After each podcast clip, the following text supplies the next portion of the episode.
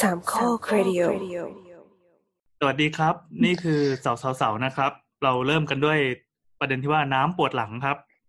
มาเลยครับ โอ้ยสั่งไว้ถึงเริ่มประเด็นนี้กันวะ อ่ะ แล้ว คือ มัน วันนี้ ดู จริงทำๆ ดูมันทำได้ จริงๆมันเป็นช่างเถอะไง แล้วเราจะต้องคุยกันสารทุกข์สุขดิบสักพักหนึ่งก่อนแล้วก็เข้าเพลงตามสเต็ปใช่ป่ะแล้วก็ตอบคำถามข้อหนึ่งสองสามสี่ห้าอะไรอย่างเงี้ยแต่ แต่ ที มี นี้ ใคร เมื่อ มา กี้ สนใจเรื่องสุขภาพหลังของคนอื่นบ้างไหมวะ เฮ้ยมีมีมี เหี้ย เป็น เรื่องกูเขายังสนใจเลย เรื่องกู เออ บ้าบอ น้ำทำอะไรมาปวดหลังครับ มันก็เป็นตั้งแต่ออฟฟิศซินโดมแล้วปะซึ่งมันเป็นโรคที่สถาปนิก มึง เป็น ไม่ ระ ทำ ดับ งา ห น นึ่ง มึงไม่ได้ทำงานมาสามปีแล้วไอ้เหี้ย กูใช้คอมไหมกูใช้คอมไหม มันไม่ได้เป็นเพราะโรคเพราะว่าไอ้โรคมันไม่ได้เป็นเพราะงานเพราะวะ อย่าปากสันอย่าปากสัน ไม่ได้ปากคันเนี่ยอยากตบปิ่งไว้อยู่ใกล้ๆมาตบให้ดังแปะเลย เอาปวดหลังนี่คือปวดตรงไหนของหลังสะบัก มั เอน ว มันจะมีสองที่เรา มันจะมีตรงตรงที่หลังตรงตรงเนี้ยตรงปีกอะเขาเรียกอะไรอะ ตรงปีก อ่า ตรงปีกก็คือ ตรงปีก ก็คือไอไอไอโอ้ไม่มีหมอสักคนหนึ่งรายการนี้ เออเขาเรียกอะไรวะ อะไรวะ ปีกมันคือตรงไหนวะ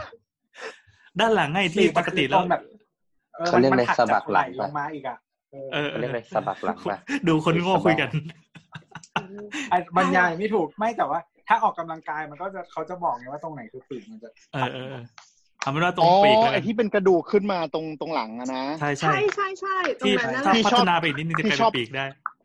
ที่เขาชอบให้ออกออกยกแล้วมันก็จะมีก้อนก้อนๆขึ้นมากลางหลังนี่เขาเรียกว่าปีกเหรอใช่ไหม นั่นแหละโคตรปวดเลย อ๋อโอเค ข้างเดียวป่ะหรือสองข้าง อันนั้นน่ะจะเป็นข้างซ้าย ข้างซ้าย ข้างซ้ายคือ เออ คีย์บอร์ดนะ ใช่ใช่ แล้วข้างขวาคือเมาส์ ข้างขวาเนี่ยก็คือเป็น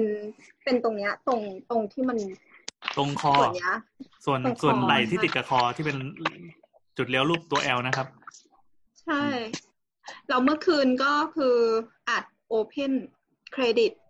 กับน้องปอนแล้วก็พี่นุกแล้วก็น้องไบร์ท อ่า คืออัดนานมากอ่ะ อัดนานมากมาราธอนมาก เราสปอยด้วยนะว่าอัดนานเท่าไหร่ สปอยเลยสปอยเลย ชงไปรายการ อ่ะ อื่น ชั่วโมง โอ้ ยันตีสอง เหี้ย ป่ะ ที่ ห้า เคย ชั่วโมง แต่สาวสาวสาวเคยนานสุดก็ประมาณนี้ปะ ไอ้บ้าคือการอัดออนไลน์กับการอัดแบบเจอหน้า ออ เวลามันผ่านไป ไม่เหมือน ต่างกั ไม่ น เห นะ มือนกัน อย่างนี้คือแบบเราจะต้องโฟกัสอยู่ที่หน้าจอคอมอ่ะแล้วก็นั่งนั่งตัวเกรงอย่างเงี้ยจะแบบเกาไข่ เออ ต่อหน้ากล้องก็ไม่ได้อ่ะห้าชั่วโมง ห้าชั่วโมง เราไข่ต่อหน้ากล้องเลยพี่ก็เลื่อมลงไปเกาสิ เออว่ะเออได้ ไม่ นี่ ต้อง ว่ะ ดึงไข่ขึ้นมาเกาเว้ยต้องหยิบไข่ขึ้นมาเกา เออว่ะได้เนี่ยอ่ะตอนนี้เรากำลังเกาไข่นะครับ ถ้าเกิดว่าใครกำลังสงสัยเราทำอะไรอยู่อืม เออ นั่นแหละก็เลยปวดตั้งแต่เมื่อคืนแล้ว แสดงว่าคือนั่งผิดท่า ก็คือต้องซื้อเก้าอี้ใหม่ ซื้อเมาส์ใหม่ซื้อ ใช่ คีย์บอร์ดใหม่ ใช่ แล้วต้องซื้ออะไรเก้าอี้อะไรเอ็นโครโดมิกใช่ไหมเรื่องอะไร เออร์โกนอมิกต้องซื้อเอ่อ ergonomic เอ่อเก้าอี้เออร์โกนอมิกแชร์เออร์โกนอมิกคีย์บอร์ดแล้วก็เออร์โกนอมิกเมาส์ เอ้ยจริงเหรอเออโกนอมิกส์มาเป็นไงอะ อ่ามีเพื่อนที่ที่เป็นสถาปนิกอ่ะเขาใช้สเก็ตอัพอะไรสักอย่างเป็นเป็นส่วนใหญ่เลย แล้วเขาบอกว่าตั้งแต่เปลี่ยนเมาส์เป็นเมาส์แนวตั้งอ่ะมันดีมาก รู้จัก เฮ้ย ใช่ไหม เรา เมา ดู ส์แนวตั้ง มาแล้ว ใช่ ที่มันจะเป็นเหมือนเอเลี่ยนหน่อยๆอะ อ่าใช่ใช่ มันจะมี อ่าหคือลายแบบอย่างเช่น อ่ายังไงครับ คุณ ใช่ คุณ ใช่ คีย์ ใช่ คุณปรมาจารย์ด้านคีย์บอร์ดฮะแนะนำนะฮะ ไม่ไม่เมาส์เมาส์มันมันจะมีหลายแบบ อันนี้เอออัดอัดแล้วใช่ไหม อ่านแล้ว มีเครียดนะครับ มาจอยมาจอย เออ ไม่คือเมาส์มันมีหลายแบบ มันจะมีก็คือเมาส์ที่เรารู้จักกันอะมันก็จะแบบหน้าตาเหมือน เหมือนอะไรว่าเหมือนด้วงสักอย่างใช่ไหมซึ่งมันก็จะมีปัญหาคือมันไม่เข้ากับอุ้งมือ ทำไมไม่ นึก เข้า ออกปะคือเมาส์เพราะว่านึกสภาพพี่แอนนึกถึงเมาส์หลังๆ มันจะชอบขายความแบบพกพาสะดวกอะไรเงี้ยบางทีนึกออกปะ อ๋อ คือคนทำงานออฟฟิศอะมันจะชอบแบบเล็กๆ หรือว่าแบบ แบบ แ อะไร บ นะ น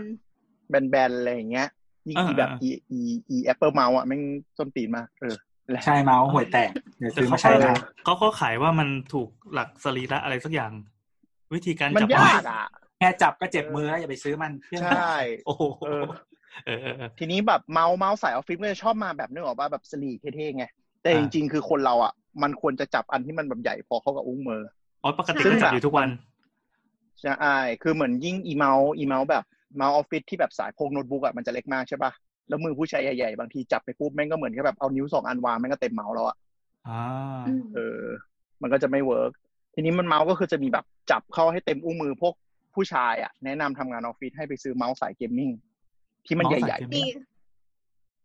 โอ้ เอย อ แต่ มัน ห จะ น้า แบบ ตาแม่งอวกาศนะไม่ชอบเลยอ่ะ ๆ ใช่ใช่ ต้องลอง แต่มันจัจะบ เต็มอุ้งมือ แต่มันจะเต็มอุ้งมือแล้วมันจะดีมาก แต่บางคนเขา พี่ ก็ ก็ จะไป ซื้อ เล่นสาย เป็นเมาส์เมาส์ตั้งอันสี่พันนั้นไปไงไม่เกมมิ่ง เออ ก็จะเป็นเมาส์สายตั้ง แต่เมาส์สายตั้งอ่ะ พยายามดู มันจะมีแบบนึกออกไหมคือมันจะมีรุ่นแพงๆที่ดีๆ แล้วก็จะมีแบบแบบจีนที่แม่งไปก๊อปพิมพ์มาทำอะไรเงี้ย ที่พยายามเรียนแบบอ่ะละ ซึ่ สอง ดี ง ไหม สาม ล่ะ ร้อยอะไรเงี้ ซึ่ ย งดีไหม มันมันอยู่ที่ว่าเราควรจะจับก่อน เพราะบางทีเวลามันตั้งอ่ะ นึกออกไหมคือเมาส์ตั้งก็คือท่านผู้ฟังก็คือปกติเราจะคว่ำมือวางเมาส์ใช่ปะ อ่า แต่เราก็จะเหมือนกับกำมือแล้วยกบิดขึ้นมือบิดขึ้นมา คือเอาสันมือ เอาเอาสันมือวาง ใช่ แทน เอาสัตว์มือตั้ง เอาที่ก้อยลง ปัญ พื้ หาน แทน คือ เออ ปัญหาคือบางรุ่นอ่ะ แม่งเกิน แล้วกลายเป็นว่าแทนที่ข้อมือเราจะแบบธรรมชาติใช่ปะคือข้อมือธรรมชาติเราควรจะบิดเข้านิดหน่อยเนื่องจากถ้าเราเอามือวางบนโต๊ะอะมันจะบิดเข้านิดหน่อย อ่า แต่บางรุ่นแม่งจับแล้วแม่งข้อมือบิดออก ข้อ คราวนี้ อ แม่งก็จะเลวร้ายกว่าเดิม อืม นึกออกไหม เพราะ คือจับปุ๊บแทนที่มือมันจะแบบเอียง 45 องศาประมาณเนี้ย อ่า จับแล้วแบบมันกลายเป็นแบบขึ้นมา 80 90มันคือเหมือนมือมือเราบิดออกตลอดเวลา ลอง อ๋อส ทำ รุ มือ ป บิด สรุ ดู ป ก็ ว่า ได้ว่า ไอ้ จุด ไอ้เมาส์ จุ ตั้ ด ง ห นี่ มุนข้อมือด้วย อยู่ตรง ไอ้เมาส์ ไหน ตั้งนี่ ใช่ มันถูกออกแบบมาให้ถูกสรีระจริง ๆ ใช่ไหมไม่ใช่ไม่ใช่แบบแล้วแต่คนปะ มันออกแบบให้ถูกสรีระคือรุ่นแพงๆ บางอันจะปรับองศาได้เลย แบบตั้งสูงตั้งน้อย โอ้โห เออ แต่บางคนเขาจะแบบเป็นฟิกมาตั้งอย่างเงี้ย แล้วบางอันเวลามันตั้งอ่ะ มันไม่ได้จับแบบเข้ามือ มันจับเหมือนแบบเอามือสอดเข้าไปอ่ะ เอามือสเหอด มือนเราจับ ปวด จับจอยสติ๊กอ่ะแล้วไปไปมามา อืม บางคนเนี้ยมือไม่ถนัดปวดแทน เอ้ยขอ คือ ชื่อไม่ได้ดี ขอ ขึ้น ขอชื่อคำไอ้คำศัพท์ของคำว่าเมาส์ตั้งอย่างเป็นทางการหน่อยดิว่าเขาเรียกว่าอะไรเผื่อมีคนไปค้น เวอร์ติคอลเมาส์ vertical mouse ที่เข้าเมาส์ เออเออเออเออ ใช่ คือเหมือน มันจะมีเมาส์แบบลูกลูกบอลด้วยนะ บางคนก็บอกว่าแบบนั้นก็ ลูกลูกบอลคือใช้นิ้วนิ้วโป้งไถเอาใช่ไหม ใช่ ไม่ ใช่ เพราะว่าคือหมายถึงว่าไอตัวข้อมือแล้วก็อุ้งมือมันจะวางอยู่ใน position ที่ถนัด แต่ว่าใช้ขยับนิ้วแทนอะไรอย่างเงี้ย อ๋อ อ่า มันก็จะทำให้เราไม่ต้องขยับไปมา มันก็จะเป็นแล้วแต่ความถนัดเลย อ๋อ แต่แค่ระวังว่ามันไม่มีมันไม่มีคำตอบที่ถูกที่สุดอ่ะ เออ คือ ต้อ ข งล นา อ ด ง มือคนเรามันไม่เท่ากัน อืม นี่นี่ถ้าเนิร์ดถ้าเนิร์ดไปอีกนะ มันก็จะมีวิธีการจับเมาส์สองแบบคือแบบ เฮ้ยขอขอ จั เนื้อดิ ปาล์มกริป อยากรู้ จับปาล์มกริปก็คือเราวางเอามือวางทาบลงไปบนเมาส์เลย เออ วางบนหลังเต่านะครับ อ่าใช่ แล้วบางจีเรียกว่าจับแบบคลอกริปคลอกริปก็คือเขาจะจับอย่างเงี้ยเขาจะจับ อ่า แบบมืออ่ะไม่วางอยู่บนเมาส์แล้วนิ้วอะวางอยู่บนสวิตช์สองอัน อ๋อ เนี่ยจับประมาณเนี้ย มือ แล้วใช้ มือ นิ้วโป้กลงมๆ อันนี้ ใช่ ก็คือ แล้ว ก็ ใช้ คือ นิ้วโป้งอันนี้ อันนี้โป้งนิ้วก้อยหนีบ ซึ่งอันนี้เมาส์แอปเปิลจะ ใช่ จะบอกให้ทำอย่างนี้ป่ะ อีเมาส์แบนๆ เอ่อถ้า ขอ เป็ ง น มัน ไป อะ ได้ก็ควรทำแต่แบบไม่รู้ว่าผมไม่ถนัดไงแต่ไอ้พวก เออ คอคลอกริปที่เขานิยมนิยมจับกันอย่างเงี้ยเพราะว่าเล่นเกมมันจะรัวรัวได้เยอะกว่า อ๋อ เวลานิ้วตั้งแล้วแบบ เออ เราอยากดึ๊ดๆๆๆ ใช่ใช่ เออมันเดียว บางคนก็ติดนิสัยจับอย่างนั้นไปแล้วไงเหมือนมันทำงาน แต่ว่าเอ้วินโดว์มันมีอันนี้เหมือนแบบอย่างที่เวลาที่ความเร็วมันจะเพิ่มพื้นที่ระยะวิ่ง อ่าใช่ คือวันนี้ท่านท่านเนินนี่ไปไกลเลยนะ เออเอออยากรู้ เมาส์เมาส์อย่างเงี้ยถ้าเซ็นเซอร์มันละเอียดมากๆ ถ้าเราซื้อเมาส์รุ่นแพงๆอ่ะ คือเซ็นเซอร์ละเอียดมากๆ มันจะสามารถปรับได้ว่าเวลาเราลากบนบนแผ่นอ่ะ กี่เซนอย่างเงี้ย มันก็จะแบบขยับบนจอเท่าไหร่นึกออกไหม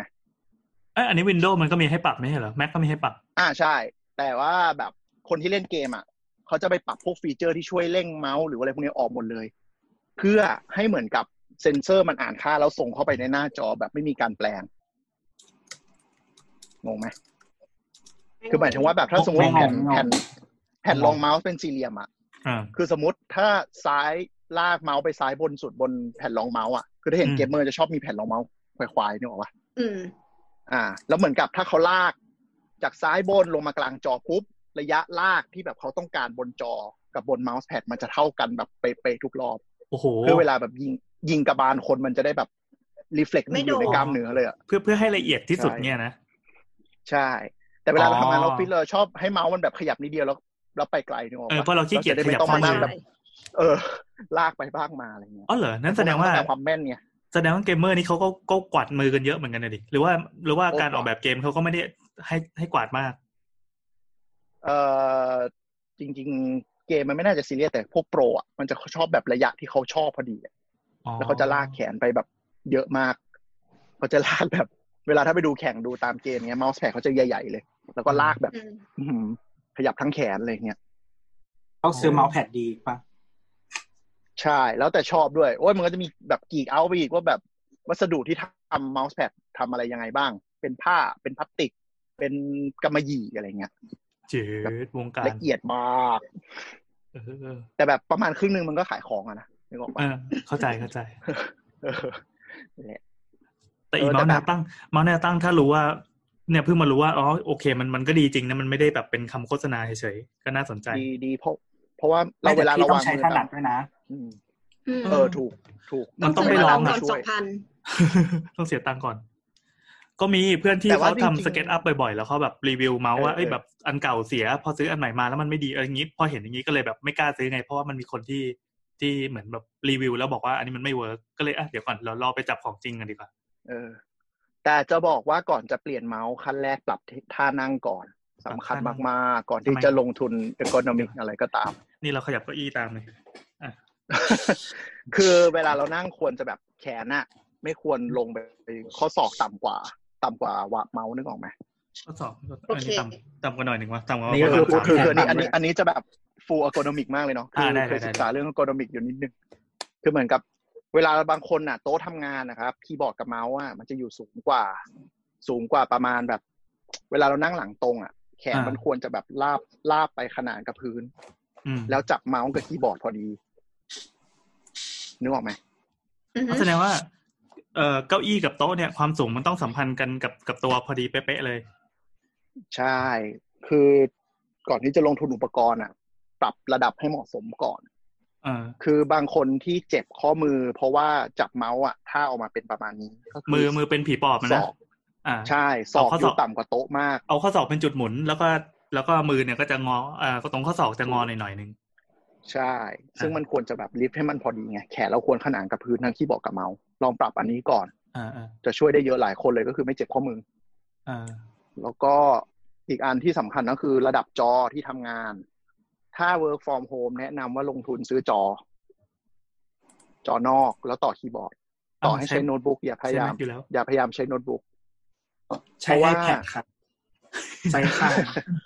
ได้ คือระดับสายตาเราควรจะแบบมองตรงไปแล้ว แล้วกดลงนิดหน่อยอะ กดลงนิดหน่อย ดีที่สุด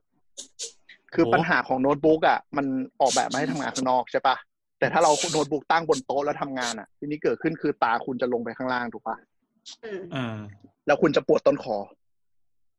อืม เหมือนเราก้มก้มอ่านเลยตลอดเวลา แล้วที่ต่อมาก็จะปวดคือปวดตรงที่น้ำบอกตะกี้เลยคือตรงต้นคอ ใช่ใช่ แบบเนี้ย ตอนเนี้ย คือเราไม่ได้มีปัญหาปวดข้อมือ เพราะว่ามือเราอะ เออ สูงกว่าโต๊ะ แต่ว่าปัญหาคือตอนเนี้ย อ่า เรามาอยู่บ้านแล้วเราก็เลยเอาโน้ตบุ๊กมาใช้ แล้วมันคือโต๊ะ ถูก ญี่ปุ่นน่ะ ซึ่งมันจะต่ำลงมา เออ คือพอเราก้มมองปุ๊บแล้วมือเราใช้คีย์บอร์ดโน้ตบุ๊กอะคือคีย์บอร์ดโน้ตบุ๊กมันแคบนึกออกไหมฮะ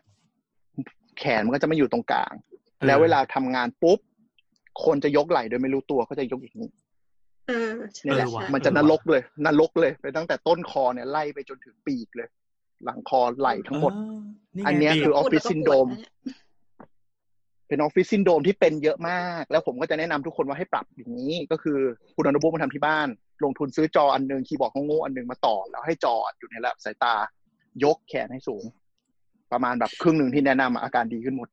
เออว่ะแม่งคือตอนนี้ปวดต้นคอมาก เพราะว่าทำงานในโน้ตบุ๊ ใช่ ก ถูก ทุกคนเวิร์กฟอร์มโฮมแบนโน้ตบุ๊กกลับมาต้นคอพัง เซตอัพเซตอัพที่ออฟฟิศก็ควรจะไอ้นี่ด้วยนะ ใช่ อืม คือ เพราะ ไปออฟฟิศ เพ ไห ราะ น บางที่ก็มีคอมให้เครื่องเดียวอย่างนี้ก็จะแบบลำบากอยู่ ไปของงบซื้อจอเขาซะแนะนำเลย จริง ๆ เดี๋ยวนี้จอแบบยี่สามนิ้วแบบพันกว่าบาทก็มีอ่ะ ซื้อมาเหอะทำงานออฟฟิศมันไม่ต้องแพนเนลดีมากนึกออกปะม คือดีที่ออฟฟิศเรามี ตอนนี้ work from home มีทั้งคีย์บอร์ดและและจอให้หมดเลยก็ ใช่ เอากลับบ้านได้ คือตอนนี้แบบเพื่อนรอบตัว work from home ก่อนหน้านี้การแบกโน้ตบุ๊กกลับมาบ้าน แล้วก็นั่งทำงานแบบ ซื้อโต๊ะพับมาทำบนเตียงอ่ะ โอ้โห แบบพิพินาศอ่ะ หลายคนมาก น้ำเลย ท่าน ใช่ ไม่ น้ำเล อั ย นนี้ไม่ทำบนเตียง เพราะว่า อ่ะ กลัวถ้าเกิดนอนบนเตียงอ่ะ มันจะปวดตรงบ้านเอวไงซึ่ง อ่ามั มันจะ ใช่ เป็นเป็นไอเนี่ย กระดูกกดทับ อะไรกระดูกสันหลังกดทับ เส้นประสาทอีกทีนึง ใช่ ซึ่งมันน่ากลัวมาก อันเนี้ยเคยอ่านก็เลยจะไม่นั่งทำบนเตียง ใช่ แต่ว่า คือ ก็ แบ มา บ นั่งกับพื้นที่มันแบบ เออ ต่ำจอคอมต่ำกว่าอยู่ดีอะไรเงี้ย ไม่ก็คือนอน ดู ป เป็น ระชุมนะ ดูเป็นคนมาแจมรายการที่พูดเยอะมากเลยแต่แบบ เฮ้ย เออ ดีดีดี ได้จังหวะ ไม่ไม่ พูดพอดี โอเค เรื่องเอ ไม่ กอน จ มิก ริงๆ มันเนี่ยเป็นมันเป็นดีไซน์ for แบบที่มันมาจากการใช้งานเนี่ยโอเค นี่นี่เป็นครั้งแรกที่เราอัดรายการด้วยกันแบบนั่งหลังตรง เพราะปกติจะไหลลงมา ใช่ เรื่อ ใช่ ย คืออยากจะบอก ป ว่า ติน้ำนั่งหลังตรงอยู่แล้ว ทำให้เป็นนิสัยช่วยได้มาก คือจะบอกว่า economic share อะหลายอันที่คนใช้แล้วมันชีวิตดีขึ้นมาก เพราะว่าอีตัวเบาะอะมันบังคับสรีระให้คุณนั่งให้ถูกต้องไง ๆอ่า อือฮึ นึกออกปะแต่ถ้าคุณสามารถแบบนั่งโดยตัวเองให้ถูกต้องอ่ะ หัดหลังตรงไม่ไม่ห่อไหล ก็คือประหยัดเงิน เออ เออว่ะ คุณนั่งอะไรก็ได้คุณก็จะไม่ปวดเว้ยจริง แล้วยิ่งต ไม่ อน ล นี้ ง หมด ทุนซื้อเสื้อ ตอนอนี้ย่างเดียว ตอนนี้หมอนวดปิดด้วยใช่ป่ะ เปีดเปีด ๆ เออ อ๋อไปนวดไม่ได้นะ ไม่แต่ว่ามันมันมีมันมีบางคนที่นั่งแบบอะไรนะเขาเรียกว่าอะไรนะฟิตเนสบอลอ่ะ อื อือ ม หืออือหือ แล้วก็มันมันคือมันบังคับให้บาลานซ์ตัวเองบนลูกบอลใช่ไหม มันจะมันเลยตัวจะตรง อ่าใช่ใช่ใช่ ก็คือไม่ต้องใช้ อืม เก้าอี้แต่ว่าต้องแบบบาลานซ์ตัวเองตลอดเวลา เราไม่เมื่อย ใช่ อ่ะ มันก็จะมี ถ้าไม่ชินอะเมื่อยโคนเมื่อยเลย เพราะปกติคนเราจะชอบอย่างนั่งบนเตียงอย่างเงี้ย อย่างผมนั่งบนเตียงอย่างเงี้ยเราก็จะชอบจะหย่อนหลังลงไปนึกออกปะกระดูกสันหลังคุณก็จะโค้งอ่ะ มันก็จะปวดตรงเขาเรียกว่าอะไรอะวะเหนือตูดมาหน่อยหนึงอ่ะไอ้ที่คนชอบปวดกันอ่ะ ไม่แต่ถ้าพี่หยุดบาลานซ์พี่ก็จะล้มไงก็ต้องบาลานซ์ต่อไป อ่าใช่ มันก็จะอยู่ในท่า ใช่ ที่มันพอดี อืม ที่ที่ทำงานเราก่อนมีโควิดอ่ะเขาฮิตโต๊ะยืนอ่ะ โต๊ะโต๊ะ อืม แบบมันจะเหมือนโต๊ะพลาสติกพับอ่ะ แล้วก็เอามาวาง อ่า บนปกติอีกทีนึง แต่ว่ามันอ่ะยืดขึ้นมาได้เป็นระดับยืน อ่าอ่าอ่า ก็ทำให้เราแบบมีตัวเลือกว่าจะยืนทำงาน แต่ถ้าถ้าพร้อมเลยก็คือดันโต๊ะลงอ่ะ มันก็จะแบบ เออ มันก็จะพับลงอ่ะ แล้วก็นั่งทำงานได้ปกติ เอ๊ะตกลงตกลงมันเวิร์กจริงไหมไอ้ตัวยืนเนี่ยเคยได้ยินมาเหมือนกัน เอ่อถ้าในสตาร์ทอัพหลายที่ก็เอาแผ่นรองรองเดินอ่ะเขาเรียกว่าอะไรเหมือน อะไรนะ walking pad อะครับ อ่า ไว้ด้วย treadmill แล้วก็เดินไป เนี่ย ทำ เหรอ งานไป เออ มันเป็นเทรดมิลที่แบบปรับความเร็วสูงไม่ได้ แล้วจะไม่เกะกะ เป็นเหมือนแผ่น อืม แผ่นเฉย เล็ก ๆวางไว้ตรงนั้นเลย แล้วก็เดินไปทำงานไป หลายคนนิยมมาก ๆก็คือจะได้ผอม มันส่วนใหญ่ผอมด้วยแล้วก็บางทีบางคนจะมีอุปนิสัยคือเดินไปทำงานไปแล้วสมาธิดีกว่า มี เออ ด้ว เวย ลา นะ เราคุยโทรศัพท์เราต้องเดิน มีวันหนึ่ง อ่า เรามี อ่าอ่าอ่า สามชั่วโม เดิ ง นมา ติดอ่ะ เราเมื่อยขามากเลยอ่ะวันนั้นอ่ะ แบบเออประชุมเสร็จแล้วผลเมื่อยขาแบบมาต้องมานั่งนวดตัวเองแบบอุ้ยฉันเมื่อยขามากไม่ไหวแล้ว เออ ไม่แต่มันจะมี standing desk แบบแพงอ่ะที่เป็นแบบว่าเป็นโต๊ะจริง ๆ ที่ทำมาเพื่อเป็น standing desk แล้วก็ เออมี มีมอเตอร์ มี ก็คือกดกดขึ้นกดลงได้ เซฟระดับไว้นะแล้วแบบ ระดับนี้เราคือนั่งระดับนี้เราคือยืนของคนนี้อะไรอย่างนี้ ไปคอมมาอยากได้มากแล้วแบบประมาณสามหมื่นแบบช็อกมันดูไม่มีอะไรเลยนอกจากโครงเหล็กกับมอเตอร์ สามหมื่น แม่งอะไรวะ วัดด้วยมีมอเตอร์ เหมือนเหมือน แพงอะ อี ไรวะ เกียก็มีไม่ใช่เหรออีเกียและอินเด็กประมาณเนี้ย ไม่แน่ใจ ที่เอาจริง เอาจริงมันก็แค่ปรับระดับได้ว่าจะเอาแบบเจ็ดสิบ70 เซนเจ็ดสิบห้าเซนหรือร้อยสิบเซนอะไรเงี้ย ใช่ใช่ใช่ มันก็จะมีแบบเหล็กที่เป็นแบบปรับเป็นขันน่ะ ที่เคยเห็นก็ก็หลายพันนะอาจจะเป็นเหล็ก ไม่แต่อัน รู้เหมือนกัน แต่อันนี้คือคือมีมอเตอร์ไงแล้วแล้วบางทีมันจะมีระบบจำระดับอย่างที่บอกก็คือกดได้ เออ เท่เท่เท่เท่แบบวันนี้ เพื่ เรา อก ควา ด ม นั่ เท่ งน้ำก็จะแบบตื่นโอ้โห โอ้ยขาย ไม่ เอา เป็นไร เถอะ กูปรับ ของของน้องที่ทำงานนัดเป็นเหมือนโต๊ะโง่ๆราคาไม่เกินแบบ น่าจะไม่เกินหกร้อยสั่งจากสั่งจากเว็บส่งฟรีที่ไม่ฟรีอ่ะ เออ เสร็จแล้ว เขาเป็นคนแรก ๆที่ใช้ในในที่ทำงาน ครับ ใช่ ผ แล้ว ม คนที่เดินอผ่านนุญาต ก็เลยชอบถาม ครับ เออ พี่ คนที่เดินผ่าน อืม ก็เลยชอบถามว่าแบบ เอ้ยไม่เมื่อยหรอไม่เมื่อยหรออะไรอย่างเงี้ยเออแล้วก็แบบคือเหมือนกับว่าบางคนก็คือเดินมาเจอไม่พร้อมกันอ่ะเออแต่ว่าถามตลอดเวลาไม่เมื่อยหรอไม่เมื่อยหรอประมาณแบบสองวันอ่ะน้องเขาก็หมดความอดทนเมื่อมีวันหนึงน้องเขาก็แวกขึ้นมาว่า เออ ไม่ต้องถามเยอะหรอกแก้วก็ไม่ใช่สิทธัตถะถ้ามันแบบไม่สบายอ่ะ แก้วก็นั่งเองโอเคป่ะ ทำไมต้องวิ่ง แสดงว่าตัวนี้ พี่เกียจ ตัวนี้ไม่ค่อยดีนะ ตบ ถ้าใช้ที่ออฟฟิศแล้วต้องคอยตอบคำถามคนอื่น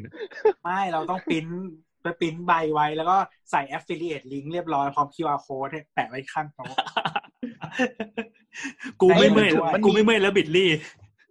อืม ไม่มันมีมันมีมีมฝรั่งเหมือนกันที่มีใช้ standing desk อย่างเงี้ยแล้วเขาก็ปริ้นเป็นเหมือนกับเออ FAQ อ่ะแปะไว้กลางหลังเว้ย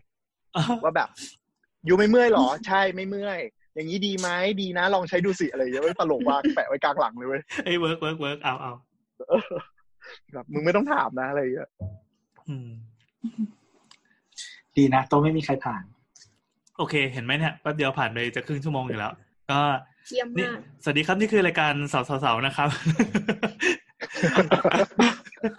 อะไรวะ เราอัดกันนะครับ วันที่ 21 นะฮะ ซึ่งเป็นวันพฤหัสบดีนะครับ ถือเป็นการเตรียมตัวตั้ง ก็ สอง จะอ วั อน กอากาศวันที่เออวันเสาร์ที่ 23 พฤษภาคมนะครับค2563รับ สวัสดีครับนี่แอน น้ำค่ะ โตัวครับ บอสครับ แล้ววันนี้เรามีแขกที่รับเชิญหรือเปล่าวะ กดลิงก์กันเข้ามาเองนะ แสลนแสลน เมื่อเมื่อกี้ที่พูดนานๆนะคือคือสวัสดีครับ อ่ามีเคนครับ จากรายการคุณหมอขา อ่า แล้วก็อีกคนนะครับที่อยู่ก็มาพูดเรื่องโต๊ะที่ออฟฟิศนะครับ สวัสดีค่ะแนทค่ะ จากอะไร ไม่ ไม่ มี บอกเลย ไม่ มี เลิกแล้วไม่มี อ้าวไม่มีแล้วเหรอ แล้วคนที่แอบฟังครับ สวัสดีครับบายครับ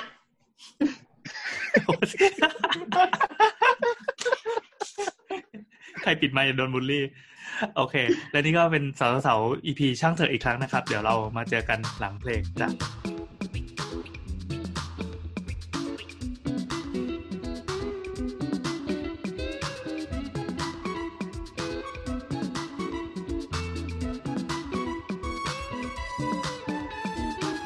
ถ้าหากคุณนั้นยังมีเรื่องสงสัย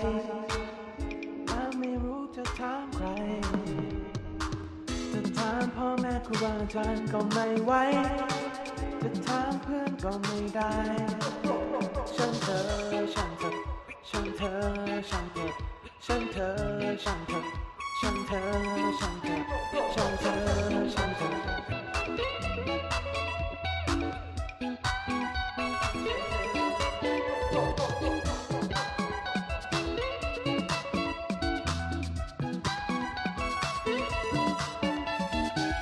ช่างเธอ สวัสดีกลับมาสู่สาวสาวๆอีกครั้งนะครับ แต่ว่าคราวนี้เราไม่เหมือนเดิม เราไม่ใช่รายการกระจอกกระจอกที่ใช้ซูมแบบฟรีอีกต่อไปแล้ว เพราะ เพ ว่า ราะเราใช้ซูมพรีเมียม ขณะที่คุณฟังเพลงช่างเถอะเนี่ย เราได้ไปซื้อ Account Premium เป็นที่เรียบร้อยแล้ว อีเชี่ยสี่พันเจ็ดร้อยเจ็ดสิบแปดบาท ต่อปีต่อ มั ปี นมันคือเดือนละห้าร้อยบาทเองปะ ใช่ประมาณนั้นแหละ สิบห้าเหรีย ก็ ญ คือคือคือแพ็คถูกสุดมันคือเดือนละ 15 เหรียญ แต่ว่าถ้าซื้อทั้งปีอ่ะมันจะได้ฟรีสองเดือน อืมก็คือจ่ายสิบเดือน ใช่ เห็นไหมครับว่ารายการเรามีการลงทุนในการทำโปรดักชันแล้วเราไม่ใช่รายการกระจอกกระจอกอย่างที่คุณจะมาดูถูกกันอีกต่อไปแล้ว นะครับ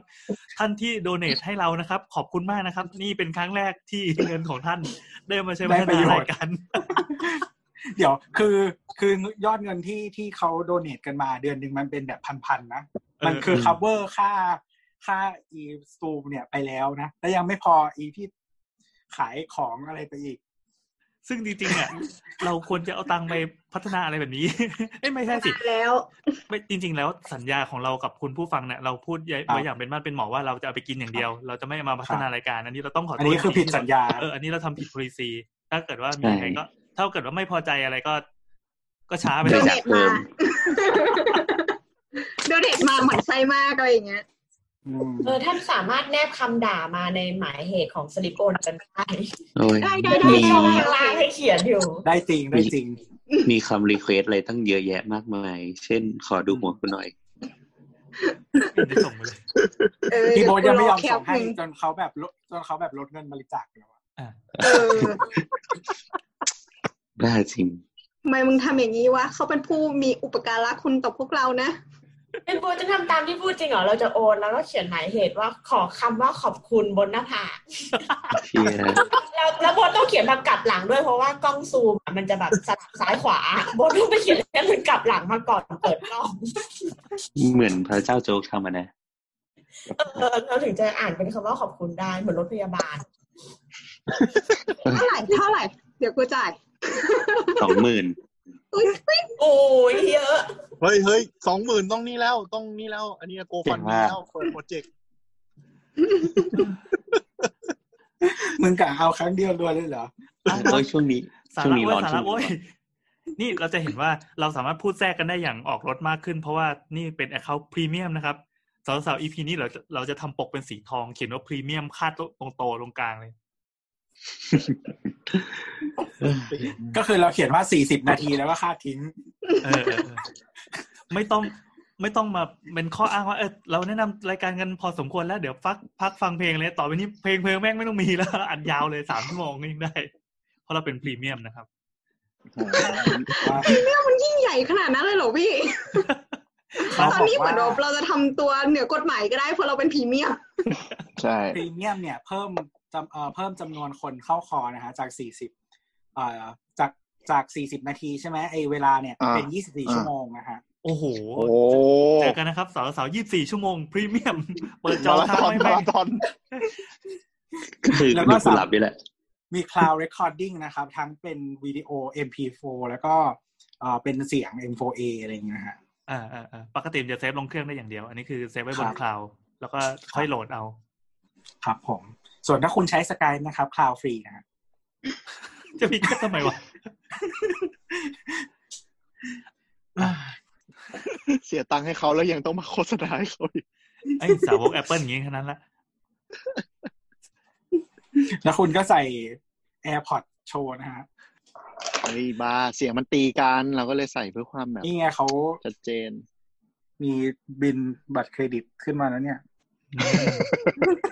ร้อยห้ารสิบวดเร็ว เหรียทัญนใจ อืม สะเทือนใจ 4,987 บาทนะฮะ โอเค มาเถอะมาเถอะมาเถอะ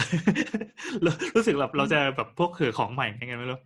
เข้าสู่ อีอะไร คำถามเนี่ย ต้องสู่เข้าสู่ในการแบบพรีเมียม คำถามพรีเมียมข้อที่หนึ่งนะครับ เหมือนจ่ายตังค์มาถามเลย ส่งคำถามมาโดยคุณเอควาพาทิน ก็คือมันเริ่มมาจากทวิตหนึ่งนะครับ ของคุณแฮม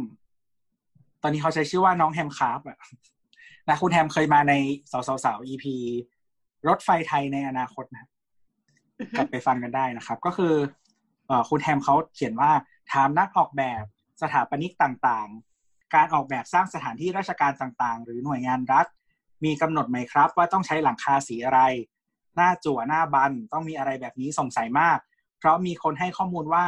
มีการกำหนดไว้ แต่หาข้อมูลประกอบเสริมไม่พบ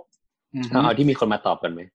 ทีนี้คุณเอควานะฮะก็ตอบว่าต้องตั้งคำถามก่อนว่ามีตังค์มากน้อยหนึ่งถ้ามีออกแบบใหม่ เอาจนถูกใจก็อาจจะออกมาสวย แบบรถไฟฟ้าสายต่างๆ สายสีต่างๆ สถานีรถไฟแบบทั้งคู่ทั้งสาย อาคารพิเศษอื่น ๆ อาคารพิเศษอื่นเช่นอะไรฮะรัฐสภานะฮะ ถ้าสองถ้างบน้อยหรือโดนบีบงบ ก็ต้องตัดค่าออกแบบไป ไปใช้แบบมาตรฐาน เพราะมีราคามาตรฐานอยู่แล้ว ตามหน่วยต่างๆ ส่วนเรื่องเลือกสีถามคนอนุมัติ ฝากสาวๆๆขยายความต่อหน่อย อ๋อ ซึ่งสาวๆก็มาอ่านทวีตของคุณออควานะครับ ไม่แต่จริงๆเขาก็ตอบครบกันนะ คือเขา เออ ก็อย่างที่บอกว่าคือถ้าแบบ สรุปมันจะไม่ได้ให้อะไรเพิ่มเลยนะ ไม่ไม่ คือ คือคร่าวๆคร่าวๆก็อย่างที่เขาบอกอะว่า มันมันแล้วแต่ว่าเขาจะใช้งบยังไง คือมันมันเราตามเราเข้าใจนะ มันมีวิธีการของสองแบบอะคืองบว่าฉันจะสร้างอาคารเนี้ยโดยที่ใช้แบบแบบกลางเนี่ย มันก็จะมีงบมาให้เลย เออมีตารางมีทุกอย่างมาให้เลยอะไรเงี้ยคราวเนี้ยมันก็จะอยู่ที่ไปดีลกับผู้รับเหมาท้องถิ่นละว่า คุณจะรับราคาได้เท่าไหร่ จากค่าค่ากลางที่เขาให้ อืม กับอีกแบบก็คือ ออกแบบใหม่เลย แต่ออกแบบใหม่เนี่ย มันจะยุ่งยากตรงที่ มันจะต้องมีค่าจ้างออกแบบอีกอันหนึ่งขึ้นมา เออ มันจะต่างกันตรงนี้ อ่ะแสดงว่าเรามีแบบก่อสร้างที่เป็นแบบอ่าเรียกว่าไง แบบแบบกลางอยู่ใช่ไหม แบบกลาง อืม มีมีมีมี เรีย ทุ ก ก ว่า อย่างเลยโรงเรียนสถานีตำรวจมีทุกอ อ๋อย่าง เหร เลย อ อืม สารากลางจังหวัด ใช่ไม่งั้นอะเวลาพี่ไปทุกแบบไปหลาย ๆ จังหวัดพี่จะรู้สึกว่าเฮ้ยทำไมอาคารมันเหมือนกันหมดเลย อืม เช่น เช่น โรงเรียน อันนี้ก็ได้อนุบาลดอกบัว อ่าอ่า ครับผมลงลงมาอิลูมินาตินะฮะ เออ เรียนอิลูมินาตินะฮะ ใช่อย่างอนุบาลดอกบัวเขาเรียกอะไรตึกอาคารก็จะคล้ายๆกันเกือบหมดเลยอะไรเงี้ยมันอาจจะมีแบบต่างกันแบบมีสระว่ายน้ำมีอะไรเงี้ยแต่แบบมันเป็นแบบส่วนขยายเพิ่มอะจะไม่ใช่สาระสำคัญอะไรเงี้ย ไอ้พวกโรงยิมหอประชุมของแบบโรงเรียนมัธยม สมัยแบบกรมสามัญอะแบบตั้งแต่กรมสามัญก็ยังใช้อยู่ ใช่ใช่ใช่ก็จะเป็นอย่างอย่างนี้หมดเลยครับ เออ แต่คราวนี้ก็อย่างที่บอกว่ามันจะมีแบบ ออกแบบใหม่อีกที แต่ว่าอย่างเงี้ยมันต้องของสองก้อนไง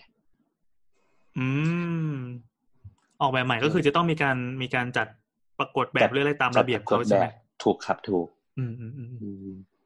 อันนี้คือขอเอ่อกดดูภาพที่ที่คุณอควาแนบมานะครับ ก็เป็นของกองพัสดุของกรมที่ดิน ในเว็บไซต์เขาจะมีไฟล์เป็นน่าจะเป็น PDF ให้โหลดเลย ก็เหมือนเป็นมาตรฐานของอาคารสำนักงานอะถ้าใครอยากใช้ก็ก็ไปโหลดได้เลย ซึ่งมีสองเวอร์ชันก็คือมีสีทูโทนเขียวเหลืองกับทูโทนเขียวส้ม ในการทำอาคารที่ว่าอาคารราชการอะนึกภาพหลับตานึกภาพออกได้เลยว่าตรงกลางจะต้องมีมีคอริดอร์มีมีฟาสาดยื่นออกมาเอ้ยเขาเรียกว่ามีอะไร จั่ นะ ว คานุปี้เออคานุปี้ยื่นออกมา แล้วก็มีจุดตรงกลาง มี Canopy แล้ว อะ ก็ยื่นซ้ายยื่น คา ข โน วา ปี้ นะครับ ตะกี้ได้ยินสนุปปี้ สนุกปี คาโนปี้ เออ แล้วค่อยไปประกวดรา เลือ คา คืออะไรอะมันเหมือนกันไม่ใช่การสานมันเรียกอะไรวะ เออเป็นอะไรวะไอ ไอ้ ไอ ปี้เหรอ ส่วนยื่นมาด้านหน้า เพื่อเอาไว้เอาไว้ โถง เป็นทาง เขา เข้า เรียกว่า อาคาร โถงรับทางเข้าอะโถง เออเออ ทางเข้า เหมือนแบบ เออไม่รู้ ถ้าเป็นโรงพยาบาลก็คือ ใช้ เป็น คำว่า ยื่น อะไรวะ ยื่นมาให้จอดรถแล้วก็เดินเข้าไปอ่ะ อ๋อ ที่เป็น ส่ ถุ วน งเอาไว้เหมือนกันฝนไว้หย่อนคนอย่างนั้นใช่ไหมค เอ รับ อเออเออ ที่ที่เขาเอาไว้ดรอปลบอะที่เอาไว้ดรอปลบอะรถ อืม อ่าแล้วก็จะชอบมีรถตู้ผู้ใหญ่จอดขวางทาง ใช่ใช่ นั้น แล้วก็คือจอดที่อะไรไม่ได้ เลย เออ แล้ว โอเ คนขับรถใส่ชุดดำก็ยืนสูบบุหรี่อยู่ข้างๆรถนั่นแหละ ใส่เสื้อซาฟารีนะฮะ ไม่ไม่จะไม่ต้องเป็นชุดชุดดำที่มันเป็นแบบผ้าไหมหรือผ้าอะไรสักอย่างนะผ้า ป้าคนขับรถเขาใส่ชุดซาฟารี ซาฟารีซาฟารีนั่นแหละ สปารีเวิร์นะจะ มองเข้ามาลาย เออทำไมเขาเรียกได้ชุดซาฟารีวะ เออทำไมเรียกชุดซาฟารีไม่รู้เหมือนกัน ไม่รู้ว่า ไม่คือสรุปสรุปคำตอบก็คือจริง ๆ มันไม่ได้ถูกก อืม ำคือแบบมันมีอยู่แล้ว แต่ไม่ได้บังคับให้ใช้ ถ้าคุณ อืม ของงบได้ ก็ไปทางอื่นได้ ใช่ใช่ ถ้า แต่ พบ แต่เรา ว่าคุณมีจำกัดก็ใช้แบบที่มีอยู่แล้ว แต่แต่เราเข้าใจว่าเวลาของงบอะมันมันใช้เวลา มันเท่ากับว่าต้องขอแบบสองรอบอะไอ้ยต้องของบ อืม สองรอบ อันนี้ตามความเข้าใจเรานะ เหมือนว่าต้องของงบประกวดก่อน แล้วก็ข ง อบ ประกวดแบบ เออ เนอะ เออ แต่จริง ๆ มันก็จริง ๆ ถ้าเกิดไม่ขอประกวดมันจะมีงบเช่นแบบ ขอแบบขอมางบเพื่อการต่อเติมสิ่งนี้เลยอะแล้วก็แบบก็คือให้ผู้รับเหมาท้องถิ่นทำไปเลยอะ เช่น แบบสมมติว่าสถานีตำรวจเนี่ย ต่อเติมที่จอดรถอะไรเงี้ยสมมตินะต่อเติมที่จอดรถก็คือผู้รับเหมาก็ทำเลย ไม่ได้มีแบบกลางอะไรเงี้ยเท่า อืม เท่าที่เข้าใจนะเออ ก็มึงยกตัวอย่างเป็นที่จอดรถมันไม่น่าจะต้องมีแบบ ไม่ กลาง ที่จอดรถเช่นไอ้ที่จอดรถเหมือนห้างอะที่มันเป็นเป็น cover way เหมือนเหมือนห้างอะ อืม อืม อะไรพวกเนี้ยเท่าเท่าที่ เข้าใจว่าถ้ามันถ้ามันไม่ใช่อาคารไม่ไม่มันน่าจะมีกฎหมายอยู่แล้วว่าถ้ามันเป็นแบบอาคารก็ต้องมีวิธีแบบหนึ่งแต่ถ้าต่อเติม อืม อะไรที่ไม่ใช่โครงสร้างก็น่าจะเป็นเหมือนงบจัดซื้อจัดจ้างทั่วไปได้เลย น่าน่าจะนะ เข้าใจอย่างนั้นคือไม่มีใครทำงานราชการเลยตอนนี้ ไม่รู้เลย ส่วนส่วนส่วน เออ ส่วนตัวอย่างที่มีเงินแล้วก็แบบแปลกประหลาดมหัศจรรย์ก็คือพวกเทศบาลต่าง เออว่ะเออว่ะ วัดพลังกันด้วยปะ ใช่ใช่ใช่วัดพลังจริงๆ แต่ละ ๆยก ที่ ตัวอย่างนะฮะ เทศบาลอะไรอ่ะนครเทศบาลเมืองเขารูปช้างอะไรอย่างงี้ที่เป็นรูปช้าง อืมเป็นช้างเลย เป็นรูปช้างอ่ะไปเสิร์ชดูเลยอ่ะเดี๋ยวเสิร์ชดู เอ๊ะ เทศบาล คือมัน นครนครสวรรค์ มันเป็นไปได้ไหมว่า พอมันเป็นงบของส่วนเทศบาลเองอ่ะมันไม่ต้องผ่านแบบส่วนกลางเยอะไงก็อาจจะมีแบบคณะกรรมการของตัวเอง แล้วก็เซ็นแล้วก็ลุยเลยอะไรเงี้ยเพราะมันเป็นงบท้องถิ่นอยู่แล้วปะ แต่มันต้องผ่าน อืม ต้องผ่านหมายถึงว่า คือคือหมายถึงว่าก็คืออ ม เขามีกระบวนการที่เป็นของราชการอยู่เพียงแต่ว่าเขาถืองบ อืม ในมือน่าจะเยอะพอสมควร อืม อ๋อ อืม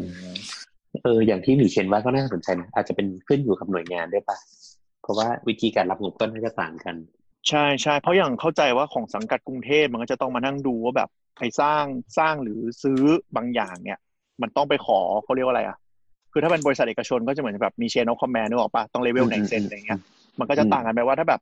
คุณทำตึกนี้มีคนมีคนใช้เป็นหน่วยงานนี้ ซึ่งเป็นหน่วยงานของสังกัดกรุงเทพที่ไม่ได้ขึ้นกับส่วนกลางก็สามารถ อืม อะไรอย่างนี้ได้เลยอะเข้าใจว่ามันจะมีประมาณนั้นนะ อืม แต่ไม่ไม่ไม่เชี่ยวไม่เชี่ยวอันนี้อันนี้อันนี้ disclaimer ไว้ก่อนว่าไม่ได้เชี่ยวขนาดนั้น มันยุ่งยากมากอะ process จริงๆ ราชการอะ จริง ๆ สมัยที่ทำงานที่ออฟฟิศอะมันมี เราไม่แน่ใจว่าเป็นเรื่องปกติหรือเปล่านะคือเราจะเห็นแบบผู้รับเหมาอะ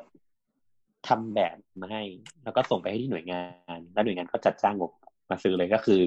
ผู้รับเหมาก็คือ พร้อมทำแบบเขาเรียกแหละเทิร์นคีไปเลยอะ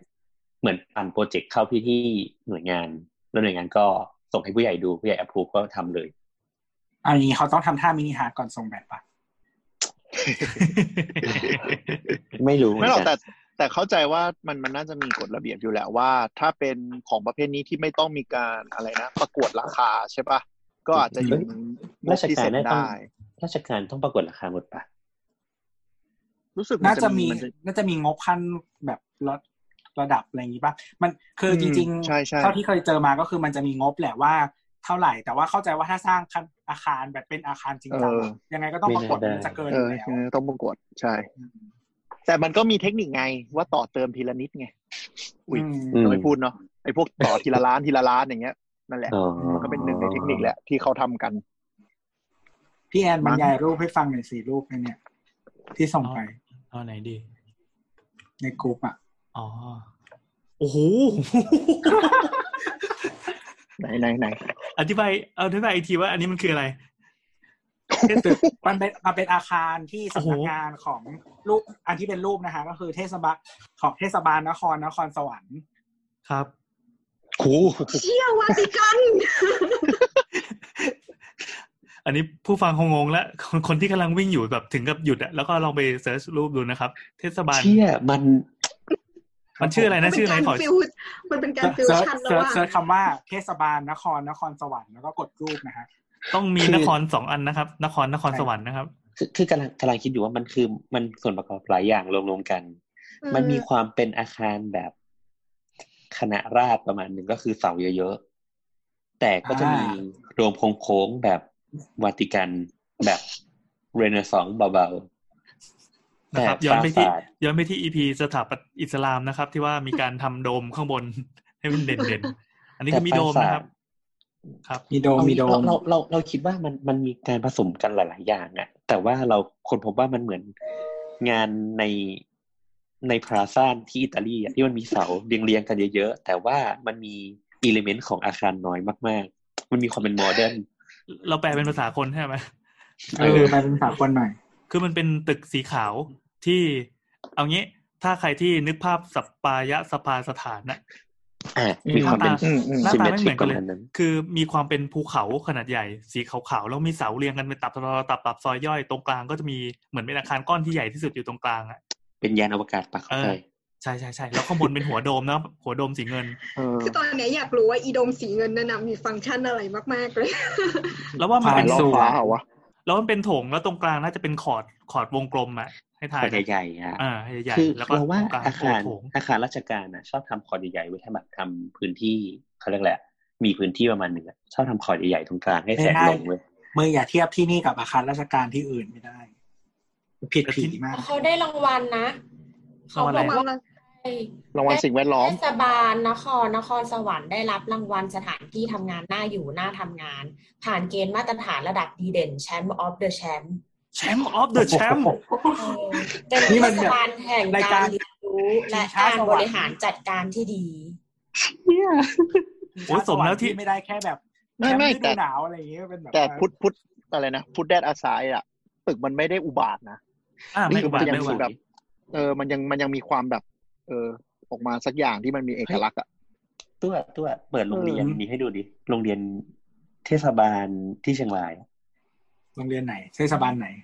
เทศบาลตรงสะพานอะเทศบาลหกอะ ไปคุยกันสองคนให้เสร็จกันไป ว่าอะไรครับงั้นบรร อย่าย ายอัน ให้ถัดูดไปครับลง อ่า ในขณะใน อันถัดไป ในขณะที่แบบ สำนักงานเทศบาลเมืองเขารูปช้างฮะ สบาน อาเคนว่าอะไรเมื่อกี้ อ๋อไม่คือในสนะในขณะที่แบบโชว์ของไอ้นครสวรรค์ใช่ปะผมก็เลยไปเซิร์ชแบบเทศบาลนครแล้วก็เว้นว่าอาคารอ่ะ ก็คนพบว่าแม่งแบบ โอ้โหมัลติดีไซน์มากอ่ะ ใช่ใช่ คือแบบแต่ละจังหวัดนี่แบบโหผมไม่เคยรู้มาก่อนเลยว่ามันแบบพระเจ้า อัน ไม่ นี้ อะจริไรวะเนี่ย งว่ะ ไม่แค่ไม่ใช่แค่ระดับจังหวัดนะ ระดับตำบลก็เป็นนะ เออ คือ อาคาร แล้วดีไซอน์บจ ไม่มีความแบ อบ บตเนี่ย ไม่มีความเหมือนกันเลยอ่ะ บางจังหวัดก็ฉันจะโมเดิร์นฉันก็จะโมเดิร์นบางจังหวัดฉันจะคลาสสิกก็คลาสสิก แบบอะไรวะเนี่ย เขาลูกช้างนี่น่าเกลียดว่ะ เขารูปช้างนะครับ รูปช้าง บรรยายให้ พูด เขา แบบ ฟังหน่อย คนพูดแบบคนไม่มีความรู้ทางด้านสถาปัตย์นะ แค่แค่มองเฉยๆจากเด็กคนหนึ่งรู้สึกว่า เออน่าเกลียดอ่ะ เขาพยายามถอดเขา แล้วมันมีอะไรม่วง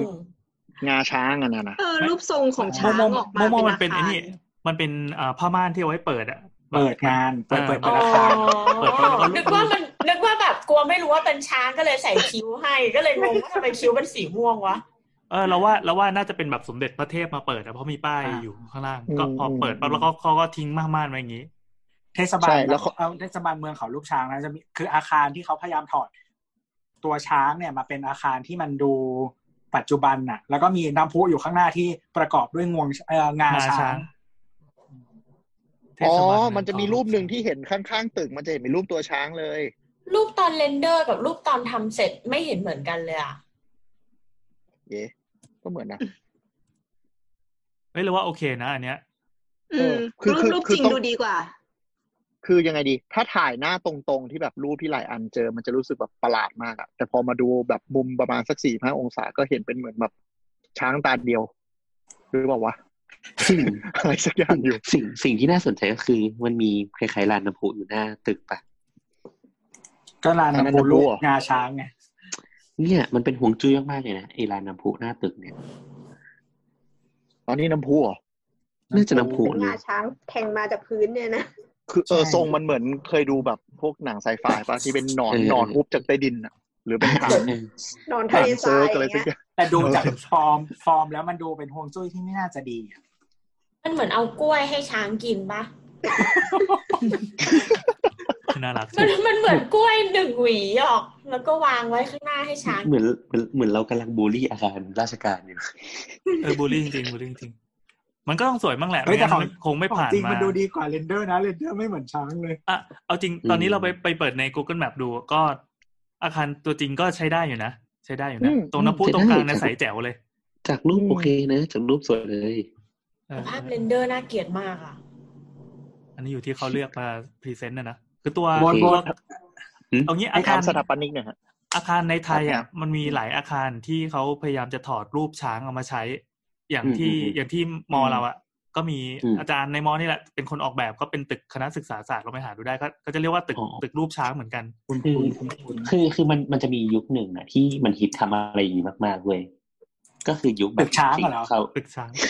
ใช่ใช่ ตึก ในต่าง ช้าง ประเทศในต่างประเทศมีเยอะแยะเขาเขาจะเรียกว่าการออกแบบโดยการอุปมาอุปไมยเมตาฟอร์ก็คือเช่นแบบ เช่นมันจะมีอาคารอย่างที่อเมริกามันตึกอะไรสักอย่าง เอาแบบเสาเสาของวิหารมาทำเลยอะเป็นใหญ่ๆเลยอะไรเงี้ย เออหรือว่าอย่างอย่างที่ฮ่องกงเหมือนที่เคยพูดอะว่ามีปืนทำตึกให้เป็นรูปปืนยิงไปฝั่งตรงข้ามอะไรเงี้ย อันนั้นไม่ใช่เมตาฟอร์อันนะเขาห่วงจุ้ ไม่ ย อันนั้นผโอ้โห มจุ้ยไง จุ้ย แต่แต่ว่า อ่า มันจะมียุคหนึ่งที่ทำอย่างเงี้ยเยอะๆที่ไทยก็มีตึกหุ่นยนต์ตึกสุดที่ใช้หยุ่นนั่งอยู่รู้รู้ไหม เออ ตึกเขาสุด ทำ ที่ เขา ใช้ ทำไปเพื่ออะไรอ่ะ เป็นเป็นเหมือนกับดีไซน์ยุคนั้นเหรอความนิยมยุคนั้นอะไรอย่าง ใช่ เงี้ย ใช่เป็นความนิยมก็คือเมตาฟอร์ อ๋อ เออจะมีถามในไทยแบบ ยุคหนึ่งที่กลับมาจากอเมริกา แล้วก็แบบมาเริ่มทำสิ่งนี้กัน แต่ก็ไม่ค่อยได้รับความนิยมบ้างแต่มันก็เป็น ก็มัน ไอคอ ไม่ นิกอะ สวยอ่ะ ไม่แต่เป็น เอ ไอ อ คอนิกไง ตึกช้างเนี่ยนะ เออตึกช้างเนี่ย ก็ติดตึกสิบตึกที่ทุเรศ น่าเกลียดที่สุด แต่เราชอบแต่เราชอบ เฮ้ยแต่มันเป็น เออ แหล่งน้ำไง เราชอบ วิธี เราชอบ คือเรารู้สึกว่าวิธีคิดในยุคนั้นมันคือ มันถ้าถ้าเราจะไม่ผิดนะมันเหมือนว่ายุคโมเดิร์นนะตึกมันก็จะหน้าตาเหมือนกันหมดใช่ไหมมันก็คือจะเรียบเรียบๆไม่มีลักษณะเด่น พอมันหลุดจาก post modern เนี่ยมันเป็นแบบไปอ้างอิงน่าจะเป็นหนังหนังสือชื่อทักเล่มอะชื่อเวกัสอะไรสักอย่างนะลาสเวกัสอะไรสักอย่าง อืม เขาก็จะบอกว่าอาคารมันต้องมี ต้องมีจุดเด่น เออดังนั้น เอออ อาคารยุคนั้นก็คือจะแบบทำตัวเองให้เป็นไอคอนิกให้มากที่สุด คือ เออ ถ้าถ้านับความเด่นอย่างเดียวมันก็เด่นจริงๆนั่นแหละ ใช่ใช่ อ่ะแล้วรูปที่มึงให้กูหามาเนี่ย ก็อย่างอันเนี้ยก็เป็นโรงเรียน โรงเรียนที่เหมือนมีวัดอยู่หน้าโรงเรียน ก็เป็นโรงเรีย ทุกคน น เทศบาล ทุกคนเห็นไหมฮะรูปตึกสีขาวๆที่มี แล้วก็มีศาลาแล้วก็มีแบบ ผลงานอาจารย์เฉลิมชัยอยู่ข้างหนะ เดี๋ยวอธิบายให้ผู้ฟังเข้าใจหน่อยดิตรงไหนวะ ตึกสี เท ขาว ศ ที่ บา เขี ล ยนว่าน โง ค เรี ร น เชียง ทศบ ราย หกนครเชียงราย อ่ะถ้าให้อธิบายก็คือตึกตึกเรียนเหมือนกับตึกเรียนปกติ ทั่วไป ของโรงเรียนมัธยมทั่วไปเนาะแต่อยู่ๆด้านหน้าก็เหมือนมีแบบศาลาเจดีย์ ส ซิ วย เตีย ๆ ตั้งแม่งอยู่แบบกลางกลางสนามหญ้าเลยอะ อ อืม เด่นเด่นแบบผิดที่ผิดทางมาก แล้วคือทีนี้อ่าโรงเรียนเนี้ย มันอยู่ใกล้กับสนามบิน ทีเนี้ยถนนเส้นหลักที่วิ่งมาจะเป็นถนนที่กว้างพอสมควรใช่ไหมแล้วมันจะมีสะพานข้ามแม่น้ำ อ่าใช่ อ๋อ ข้ามแม่น้ำปุ๊บพอเราข้ามแม่น้ำปุ๊บเนี่ย มันจะฝั่งซ้ายนะมันจะเป็นแบบลานกว้างลานหญ้าเนี่ยของโรงเรียนนี้ แล้วก็หันไปเห็นตึกพอดี ซึ่งรอบๆอ่ะจะไม่มีตึกสูงเลยเพราะมันใกล้สนามบิน อืม และลานนี้มันก็จะกว้างมากมันทำให้ตึกอะเด่นมาก อืม อืม นั่นแหละ แล้วก็เหมือนเขาก็พยายามเอาเอลิเมนต์แบบที่ที่วัดล่องขุนอ่ะที่อาจารย์เฉลิมชัยทำมาไปแปะไว้ทั่วเมือง อ๋อ อืมคลายความเป็นเชียงราย หมือ เต็มเหนียว เหมือน มาก พูดพูดจริงๆนะเรารู้สึกว่าอาจารย์เฉลิมชัยพยายามจะยัด ยัดยัดศิลปะตัวเองอะไปในเมืองเต็มไปหมดเลย อยาก แต่ อยาก ว่า อยากมีถนนที่เป็นอาจารย์ถวันบ้างอะ โอ้โหคงเป็นถนนที่แบบเศร้าโศกอะ ไม่มันสวยเว้ย แต่ จันทวั แต่ นสวยออกนั้นนิ่ง คือ ราชยา คือ ราชยามาต่อยก็เป็นจันทวันแล้วนะสีดำๆอะ ดาราก็ต้องแบบ ก็มีรอยสีแปลง เออ ใส่ตาสัตว์ลงไปหน่อย อืม เออ หรือแบบลูกลูกศรชี้ทางตรงพื้นอย่างเงี้ยเป็นลายเส้นจันทวัน อันนี้คือเรียกทัวร์ได้สบายเลยนะ อืมมึงมันกระจอกไง แต่แต่เพราะว่าอาจารย์เฉลิมชัยเขาเป็นเขาเรียกอะไรอะเขามีอิทธิพลที่เชียงรายมากๆเลยดังนั้น อืม อืม ดังนั้นเขาเรียกอะไรท้องถิ่นก็ค่อนข้างจะพูดจริงๆก็สปอยแกอะ ไม่แปลกไม่แปลกไม่แปลก อันนี้ เรารู้สึกว่า เออ แต่ถ้า เฉย ท้องถิ่นเขาแฮปปี้แล้วเขาแล้วเขาชอบก็โอเคแหละมั้ง ๆอืมอืมอืมก็นึกภาพก็กันเป็นเซเลบอะนึกภาพว่าเหมือนยังไงดี สมมุติว่าเราเป็นสมรักคำสิงที่เพิ่งต่อยได้เหรียญทองมา ทั้งเมืองก็อยากจะเป็นสมรัก อ่า แต่แต่ อ่า แต่ประเด็นประเด็นหลาย ๆ อย่าง คือการออกแบบของแกมัน มันมีความเป็นจุดเด่นแต่มันไม่ไม่สมเหตุสมผลในด้านการออกแบบของเมืองไงเช่น คุณป ก็เขา ทำ ไม่ได้ คน อยากให้สมออกสมเหตุสมผลนี่ เช่นเช่นแบบหอนาฬิกามันเด่นมากอะตรงบริเวณหอนาฬิกาเชียงรายมันเด่นเกินไปเพราะมันเด่นปั๊บเนี่ยคนขับรถอะมันก่อให้เกิดอันตรายได้ไงถูกปะ เอ้า ทุกคนก็คือคิดออกปะวิธีคิดมันคนละแบบหรือว่าอิเลเมนต์บางอย่างของถนนนะคอมโพเนนต์บางอย่าง เช่น แม่อันตรายหรอกถนที่กัน นแคบจะตายมันจะขับไปไหน ที่กั้นที่กั้นถนนเนี่ยมึงมันเป็นแหลมแหลมๆเนี่ย คือแบบรถล้มนี่คือเสียบตายมันตายวะนะ มันก็อย่าล้มสิ คือไงมันมันมันมันขาดฟังก์ชันหรือยังไง ไม่มัน อืม มันมันโดด หรือว่าแค่เหม็นเขา ไม่ อ้า ไม่ได้ ว เหม็นไม่ได้เหม็นไม่ได้เหม็นคือคือแกก็สร้างหลายๆอย่างให้เชียงรายแต่ว่าบางอย่างมันก็มันก็ไม่เรารู้สึกว่ามันไม่สมเหตุสมผลในะอย่างที่บอกอะ มันก็บอกว่า สมมุ เห ติ ม็นดีวะว่าเฮ้ย เรา ไม่ได้ เรา เหม็น ว่า ส ถ้า รุป ส คื ม อ ม ไม่ ติ ชอบ ว่าแบบตึกมันสะท้อนแดดแล้วแดดมันแยงตาแล้วจะเป็นทำให้เกิดอุบัติเหตุในการขับขี่อ่ะ เช่น แต่ถ้าบอกว่าสวยเกินไปจนสะดุดตา ไม่ เหมือน ไม่ เทียบเทียบเป็นคนก็เหมือนแบบ เธอสวยเกินไปจน ไม่ใช่ไม่ใช่ เขาจะแบบ คืออ อะไรอย่างเงี้ย คือต้องอธิบายเช่นเช่นสมมติว่าเป็นเป็นวงเวียนเนี่ยเป็นวงเวียนกลางเมืองเนี่ย มันก็ไม่ควรจะให้มันมันเด่นเกินไปที่เราไป เหมือนมันโดดออกมาจากพื้นที่รอบข้างไม่แต่คือ เรา อย่าง ไม่ นี้ คือเรารู้สึกว่ามันขับมาขับขับรถแล้วมันอันตรายอะถ้าคนแบ จะ บ ปาด เอาแต่ สั่ง มอง ดี มั วะ น กูว่ามันไม่อันตรายเว้ย กูรู้สึกว่ามันอันตรายเว้ย อันตรายตรงไหนวะ พี่ เด่น ฉาก็บก็อก ถูกแล้ว เด่นก็ถูกแล้วก็อย่าหลบก็ก็ก็ต้องหลบไงก็ถูกแล้วไง ถ้าถ้าอย่างนั้นป้ายโฆษณาที่มีตัวหนังสือไม่อันตรายกว่าเราเพราะคนต้องหยุดอ่าน แล้วก็จะเกิดอุบัติเหตุจากการที่คนน่ะ ไปเผลออ่านป้ายพวกเนี้ย ไม่มันต่างกัน น้อง คือป้าย น้อง ถ น้องไบรท์อย่าห้าห้าน้องไบรท์พูดมาเลยฮะด่า คื พู อ ด คือ ได้ ตรงตรงตรงป้ายถนนน่ะมันคือติดไฟแดงไงแล้วมันดูไง ไม่มีใคร ไม่นะถ้า ดูหรอก ถ้า มึ ถ้าง ใช้ตากานั้น อีริมทางด่วนในกรุงเทพนี่แบบป้ายโฆษณาเยอะโคตร เอ อะ อต้อง แต่มั ข้าน มป้ายโฆษณาแล้ว ใช่ แล้วมันมียุคหนึ่งที่แบบจำได้ว่าอีซันว่าแบบกำลังลูกเรือนอะ เอ ก็แบบ อ โฆษณาป้าผู้หญิงแล้วมีกองน้ำบังอะโอ้โห เออ อ อย่าง ดี มองกันคอหักอะ ตรงโค้งขึ้นทางด่วนดินแดง มีอ้ำ นั่นแหละ อ้ำใส่ชุดชั้นในอะไรสักอย่างนอนอยู่ข้าง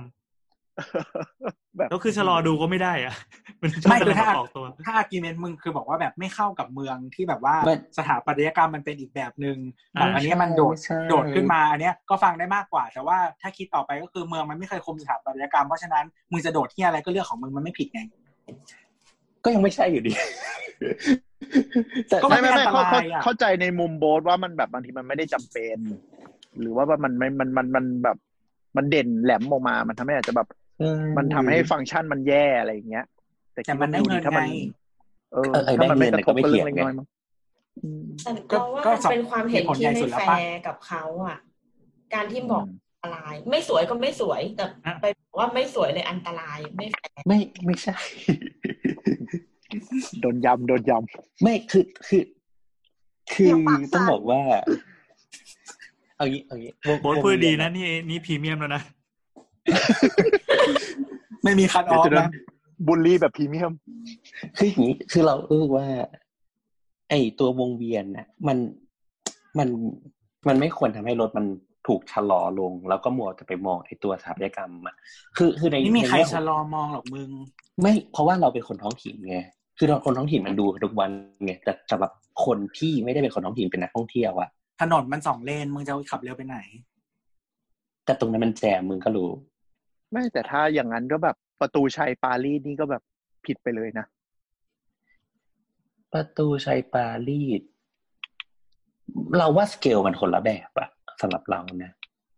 อันนี้ขอชื่อหน่อย มันเป็นหอนาฬิกาเชียง หอนารากฬิาย ใช่ไหม เชี ใช่ ยงราย ว่า ใช่ใช่ อืมอ่าสำหรับคนที่ผู้ฟังที่ฟังแล้วแบบโบทมันจะไปยังไงต่อว่าอะไรเงี้ย สามารถไปค้นคำว่าหอนาฬิกาเชียงรายแล้วดูภาพ แล้วก็เลือกนะครับ ว่าคุณจะอยู่ฝั่งไหน คือเราพยายามหามุมที่ที่มันเห็นจากท็อปวิวที่มันจะเห็นถนถนนให้ดูว่าถนนมันแคบ คือยังไงมันก็ไม่ควรจะทำความเร็วที่นี่ โอเค เราเราเจอภาพแล้วเราพอจะเข้าใจโบทละคือ ไอตัวหอนาฬิกาเชียงรายเนี่ย มันเป็นมันเป็น อ่า เรียกว่าอะไรดีวะเหมือนเหมือนหอระฆังแล้วกัน แต่ว่า อืมคือ สีทองอลาม สีทองอลามนะแล้วไปตั้งอยู่กลางวงเวียนอ่ะลักษณะมันก็คือเป็นวงเวียนที่รถจะต้องไปวนอยู่แล้ว แล้วก็ ใช่ ตรงพื้นน่าจะมีเทพนมจำนวนมาก ซึ่งคืองานสไตล์จันจันเฉลิมชัยอ่ะที่ถ้าเป็นงานประติมากรรมอ่ะแกจะมีแบบพวกแหลมๆจำนวนมากอ่ะ ครับ อ่า ไม่ว่าจะเป็นเป็นนาคเป็นหงส์เป็นอะไรต่าง ๆ แต่อันนี่ก็ หัก คือ ไปเยอะแล้วครับ เออใช่ใช่ ก็ มันก็ ใช่ หัก ไงมันหักไปเยอะแล้วไง คือส่วนที่อยู่ ตัดไป ริมถนนน่ะ อันนี้อ่าเมื่อกี้ถ้าบทอธิบายอย่างนี้เราก็จะเข้าใจว่ามันมีเทพนมที่เรียงแหลมอยู่รอบๆ คือ ที่ว เรา งเวียน เรา น่ะ เราไม่ไม่รู้ว่ามันเรียกว่าเฮียอะไรไว้แต่เราเรารู้ว่ามันแหลมๆอย่างเดียวไง เออนั่นแหละ อืม มันก็คือแหลมแล้วถ้าเกิดว่ามันมีอุบัติเหตุหรือว่ามีรถที่แฉลบไปอ่ะอ่าแทนที่จะแบบเจ็บปวดแค่นิดหน่อยอะไรเงี้ยตามตามสไตล์ธรรมดาที่มันเขาจะมีแบบไอตัวแบเรียร์กั้นใช่ไหมไอเนี้ยไม่ใช่แบเรียร์มันจะเป็นเทพนมก็เสียบเข้าไปเลย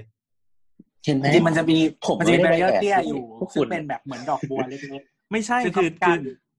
ประเด็นก็คือโบอสมันพูดไม่รู้เรื่อง ไงถ้าถ้า เออ ถ้าอธิบายประมาณเนี้ยว่าโอเค การดีไซน์อย่างเงี้ยมันเสียฟังก์ชันในการการเรื่องความปลอดภัยเรื่องเซฟตี้ในการใช้ถนนในการตับคือฟังก์ชันในการเป็นถนนนะอันนี้มันเสียจริง อ๋อเรา อ่า รู้ ใช่ แล้วมันมันไม่ได้ดึงดูดความสนใจเลยทำให้เกิดอุบัติเหตุ ๆถูก แต่ เออ ถ้ามันเกิดอุบัติเหตุแล้วอ่ะมันจะทำให้อุบัติเหตุอ่ะร้ายแรงขึ้น ต้อง ใช่ พูด ครับ แบบ อ่า ใช่ใช่ใช่ แล้วก็อีกอันหนึ่งที่ที่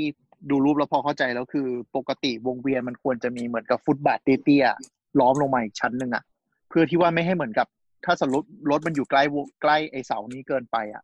อีตัวหอมันจะบังรถฝั่งตรงข้ามไงซึ่งมันอันตราย อืม นึกภาพออกไหมมันควรจะมีระยะเว้นเตี้ยๆออกมานิดนึงเพื่อไม่ให้รถไปแล้วเวลาแบบ มันมีระยะเว้นอะเวลามันอ้อมปุ๊บมันจะเห็นรถ คือ ฝั่งตรงข้ามหรืออะไรอย่าง อ่า ได้ ใช่ใช่มันต้องแบบลดลดระดับลงมาใช่ไหมคือจริง ๆ ใน ใช่ ทางวิศวกรรมอ่ะการออกแบบถนนเนี่ยเขามีดีเทลเนี้ยบทุกจุดเลยนะว่า อืม จะต้องมีฟุตบาทสูงเท่าไหร่ จะต้องมีเซตแบ็กเท่าไหร่ ใช่ จะต้องมีทำยังไงเท่าไหร่ถึงจะดี เหมือนอันเนี้ยไม่ได้ทำตามไกด์ไลน์นั้น ใช่ เออเออเออ คือมันสุดท้ายมันคือเสียฟังก์ชันแหละ ถ้า เออ ทูบีแฟร์มันก็คือ ใช่ เสียฟังก์ชันอ่ะ ครับ แต่เมื่อกี้เรา Google รูปดูแล้วอ่ะเวลามีเทศกาลแล้วเขาสาดไฟอ่ะ มันออกเหมือน ไม่ไม่ใช่เทศกาลมีทุกวัน ๆ มีทุกวัน หร ทุ อก วันครับ มันเหมือนต้นคริสต์มาสมาก มันจะมีสาม หนึ่งทุ่ม ทุ่ม หนึ่งทุ่มกับสามทุ่ม หนึ่ มั้ ง ง ทุ่มสองทุ่มสามทุ่มไม่เหรอเอาเดี๋ยวนี้มีส เอ อง อ ทุ่มเหรอ ใช่ใช่ไม่แน่ใจ เป็น สิ สี่สิบ ประมาณ คือเขาจะเปิดเพลงแล้วก็มันจะเล่นไฟก็คือปกติเนี่ย ตัวหอมมันเป็นสีทองเนาะก็จะเปิดไฟขาวธรรมดา อันนี้ก็จะเป็นไฟสีแล้วก็สลับสีไปเรื่อยๆ แล้วไอ้ตรงกลางหอที่อยู่ใต้ได้ตัวนาฬิกา มันจะเปิดออกแล้วก็มีดอกบัวโผล่ขึ้นมา เอ๊ะ โอ้ ทุกวันนี้ อืม ทุกทุกวันนี้ไม่น่าไม่น่ามีฟังก์ชันนั้นและมั้งดอกบัวออกอะน่าจะเสียไปละ เอาไม่มีดอกบัวแล้วเหรอ น่าจะเสียไปแล้วนะ ก็คือ มี ที แค่ นี้ เล่น ที สี นี้มัน แบ จะ บ มี ตัวเนี่ย ไอ้รอบรอบรอบรอบรอบรอบตรงนั้นอ่ะมันก็จะมีคนมายืนดูแล้วมันก็จะมีที่อยู่ตรงเหมือนเอ่อเกาะกลางถนนจุดหนึ่งที่ไว้ให้คนอ่ะมายืนดูได้ เอ๊ะเดี๋ยวนี้ก่อนทางถนนก็ไม่ได้ขึ้นแล้วนะ อ่าไม่มีแล้วไป คือ หา ตอนเนี้ยก็คืออยู่อยู่รอบๆอะอยู่ตรงสี่ กู มุม ไม่ได้กลับกลับบ้านมาประมาณสามปีนะ อืมมันก็จะมีแบบ มันก็จะมีแบบฝรั่งแบบปั่นจักรยานแล้วก็แบบมอง เอออ อะไรเงี้ยบ่ยๆโอเค คือเข้าใจมุมโบนแล้ว ถ้าสมมติแบบคนนักท่องเที่ยวมาปุ๊บหนึ่งทุ่ม ใช่ อยู่ก็มีเพลงแล้วเปิดไฟ มันก็ ใช่ อาจจะจอดจักรยานแม่งตรงนั้นน่ะ แล้วก็คือตรงนั้น ใช่ แม่งไม่มีฟุตบาทหรือใดๆทั้งสิ้นน่ะ คือปลิวอ่ะ มันมันมีฟุตบาทอยู่ริมดิ จ น ริงๆมี แต่ ฟุ มั ต น มีฟุตปาดรอเออหมายถึงว่าไอ้ตรงตรงวงเวียนอะไม่มีแต่ว่าหมายถึงว่ารอบ ใช่ สี่แยก ตรงรอบๆ ฟุตปาดหมด อืม เออ คือ เห็นไหม ก็อันตราย ผม นะ มันไม่ใช่เห็นไหมเว้ยคือ ผ เรา ม มี แค่ ปัญหา พูดไม่ เรื่องการสื่อสาร ใช่ เอ ใช่ อ อย่างน้อยคุณไม่มีปัญหาเรื่องโลจิก แต่คุณมีปัญหาเรื่องการ ผมไม่มีปัญหาเรื่องโลจิกอยู่แล้ว ผมมีปัญหาเรื่องการสื่อสาร ไม่คุณมีปัญหาเรื่องรากผม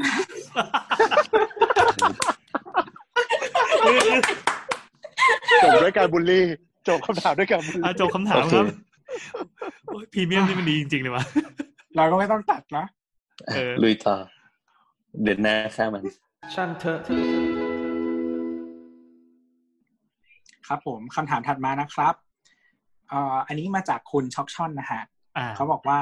มันอะขอเริ่มอ่านทวิตต้นต้นเลยนะมันเป็นตับนะฮะ จากคุณแซมนะ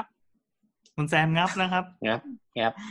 เขาบอกว่าทุกวันนี้อาบน้ำเหมือนฝึกตกกระทะทองแดง น้ำแม่งร้อนอย่างกับออกมาจากนรก อืม คุณชอกช่างก็เลยบอกว่า งั้นอาบเที่ยงคืน ก็ได้น้ำอุ่นค่ะ คุณแซมครับก็บอกว่าสุกสุดๆไปเลยอะไรเงี้ยเขาเลยบอกว่าสงสัยว่าถ้าเก็บแทงน้ำไว้ใต้ดิน วางท่อประปาทั่วบ้านให้พ้นแสงแดดช่วยได้หรือเปล่า ถามสาวๆๆหน่อย คือแทนที่แท้งน้ำจะอยู่อยู่ข้างบนใช่ไหม แล้วเอาไว้ อือฮึ ฝังไว้ที่ใต้ดินแทนจะช่วยได้หรือเปล่าครับสาวๆตอบครับ เอ่อมันขึ้นอยู่กับเป็นลักษณะอาคารแบบไหนครับเหมือนว่าความสูงของอาคาร คือ อ่า คือโดยโดยทั่วไปต้องอธิบายก่อนว่า เข้าใจว่า ตัว บ้าน ขอ พี่ ง แซมเขาเป็นบ้าน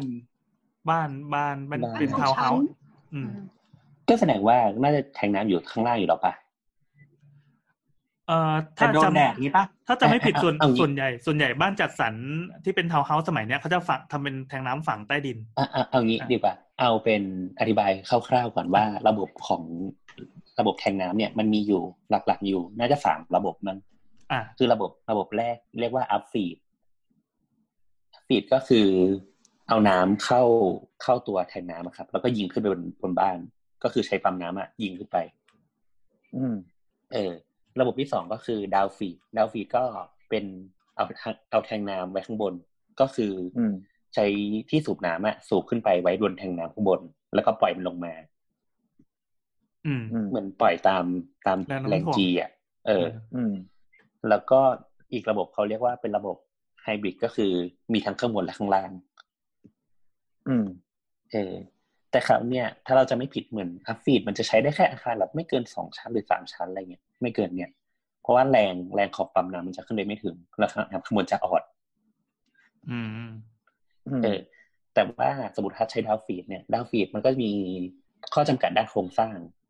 ก็คือมันเหมือนคุณเอาแทงน้ำใหญ่ๆไปวางบนโครงสร้างอะเท่ากับว่าโครงสร้างมันจะต้องหนักมากๆอะไรเงี้ย คือน้ำ เออ น้ำเวลาเป็นเป็นพันลิตรแล้วมันโคตรหนักอะ ใช่ใช่ใช่ เออ อ่ะก็จะเป็นแล้วก็อีกอย่างก็คือดาวฟีดเนี่ย ความถ้าเกิดว่าตึกมันสูงมากๆ เนี่ย ปัญหาก็คือ แรงจีมันเยอะอะยิ่งลงมา มันมีโอกาส ถ้าเกิดเขาเรียกแล้ว เอ่อ ปรับปรับความดันมันไม่ดีอะท่อจะแตกบ่อย อ๋อ ตอนแรกคิดว่าปัญหาที่ว่าน่าจะเป็นแบบเปิดสายฉีดตูดแล้วมันจะฉีดทะลุไปถึงลำไส้เล็กอะไรอย่างเงี้ ด้วยด้วยด้วย อัน ด้ นั้ วย น เหรอ ก็ด้วย อืม เออ อ๋อ อืม ก็เพราะว่าแรงแรงแรงโน้มถ่วงนี่แหละ ส่วนไฮบริดเราจำไม่ได้ว่าใช้กับอะไรแต่เหมือนแบบอาคารสักสามชั้นห้าชั้นขึ้นไปอะไรเงี้ยหรือว่าอาคารสูงๆไปเลย ที่เราเคยคุยใน EP ตึกสูงเออ อืม ที่เขาบอกว่า แปด ชั้น นเนี่ยไว้ตรงกลาง ชั้นสิบสามจะเป็น ใช่ไหม ไฮบริด อืม ไอเป็นเป็นไอตัวเซอร์วิสล้วน ใช่จำไม่ได้ไม่ได้ไม่ได้ เออ ประมาณนี้แหละ ซึ่งคราวเนี้ยประเด็นก็คือ แต่ว่าของพี่ของพี่สแตมเนี่ยเข้าใจว่าเป็นเพราะว่าแทงน้ำมันตากแดดเว้ยวิธีวิธีที่โง่ที่สุดก็คือการลบการลบแทงน้ำก็คือหาอะไรมาคุมมันอีกทีอันนี้คือง่ายสุดโง่สุด ๆอันนี้ อันนี้เรา แล้ว พอ ถูก จะนึก สุด ออก ด้วยเหรอ อันนี้พอจะนึกออกน่าจะไม่ใช่แทงน้ำอย่างนั้นนะคือ เป็น ถ้าเป็น ท่อ อย่างบ้านแซมเออจะเป็นท่อที่ที่ติดแนบอยู่กับตัวอาคารอ่ะเอ่ออ ม อืม บ้านจัดสรรเดี๋ยวเนี้ยที่เราเห็นนะ ถ้าโดยเฉพาะในกรุงเทพที่ค่าที่แพงๆมากๆอะไอพื้นที่ข้างหลังบ้านที่เขาเป็นครัวใช่ป่ะ อืม แทงมันจะฝังไว้ในดินเลย แล้วเวลาเสียก็คือเขาก็จะเลิกใช้อีแทงข้างล่างเนี่ย แล้วก็ เอา ซื้อ เอาแท้งใหม่มา ซื้อแทงอันใหม่มาวางข้างบน เออ บ้านเรา กำลังจะ ผ่น บอกว่ามัน มันไม่เอฟเฟกตีฟเลยอะเพราะว่าแทงมันมีอายุไง คือสุดท้ายผ่านไปยังไงแทงแทงมันก็จะเสีย อืม แล้วมันก็จะซ่อมไม่ได้ แล้วก็คือสุดท้ายคือก็ซื้อแทงไปตั้ง ใช่ ก็จะเป็นแท ใช่ งแบบแทงอะไรนะ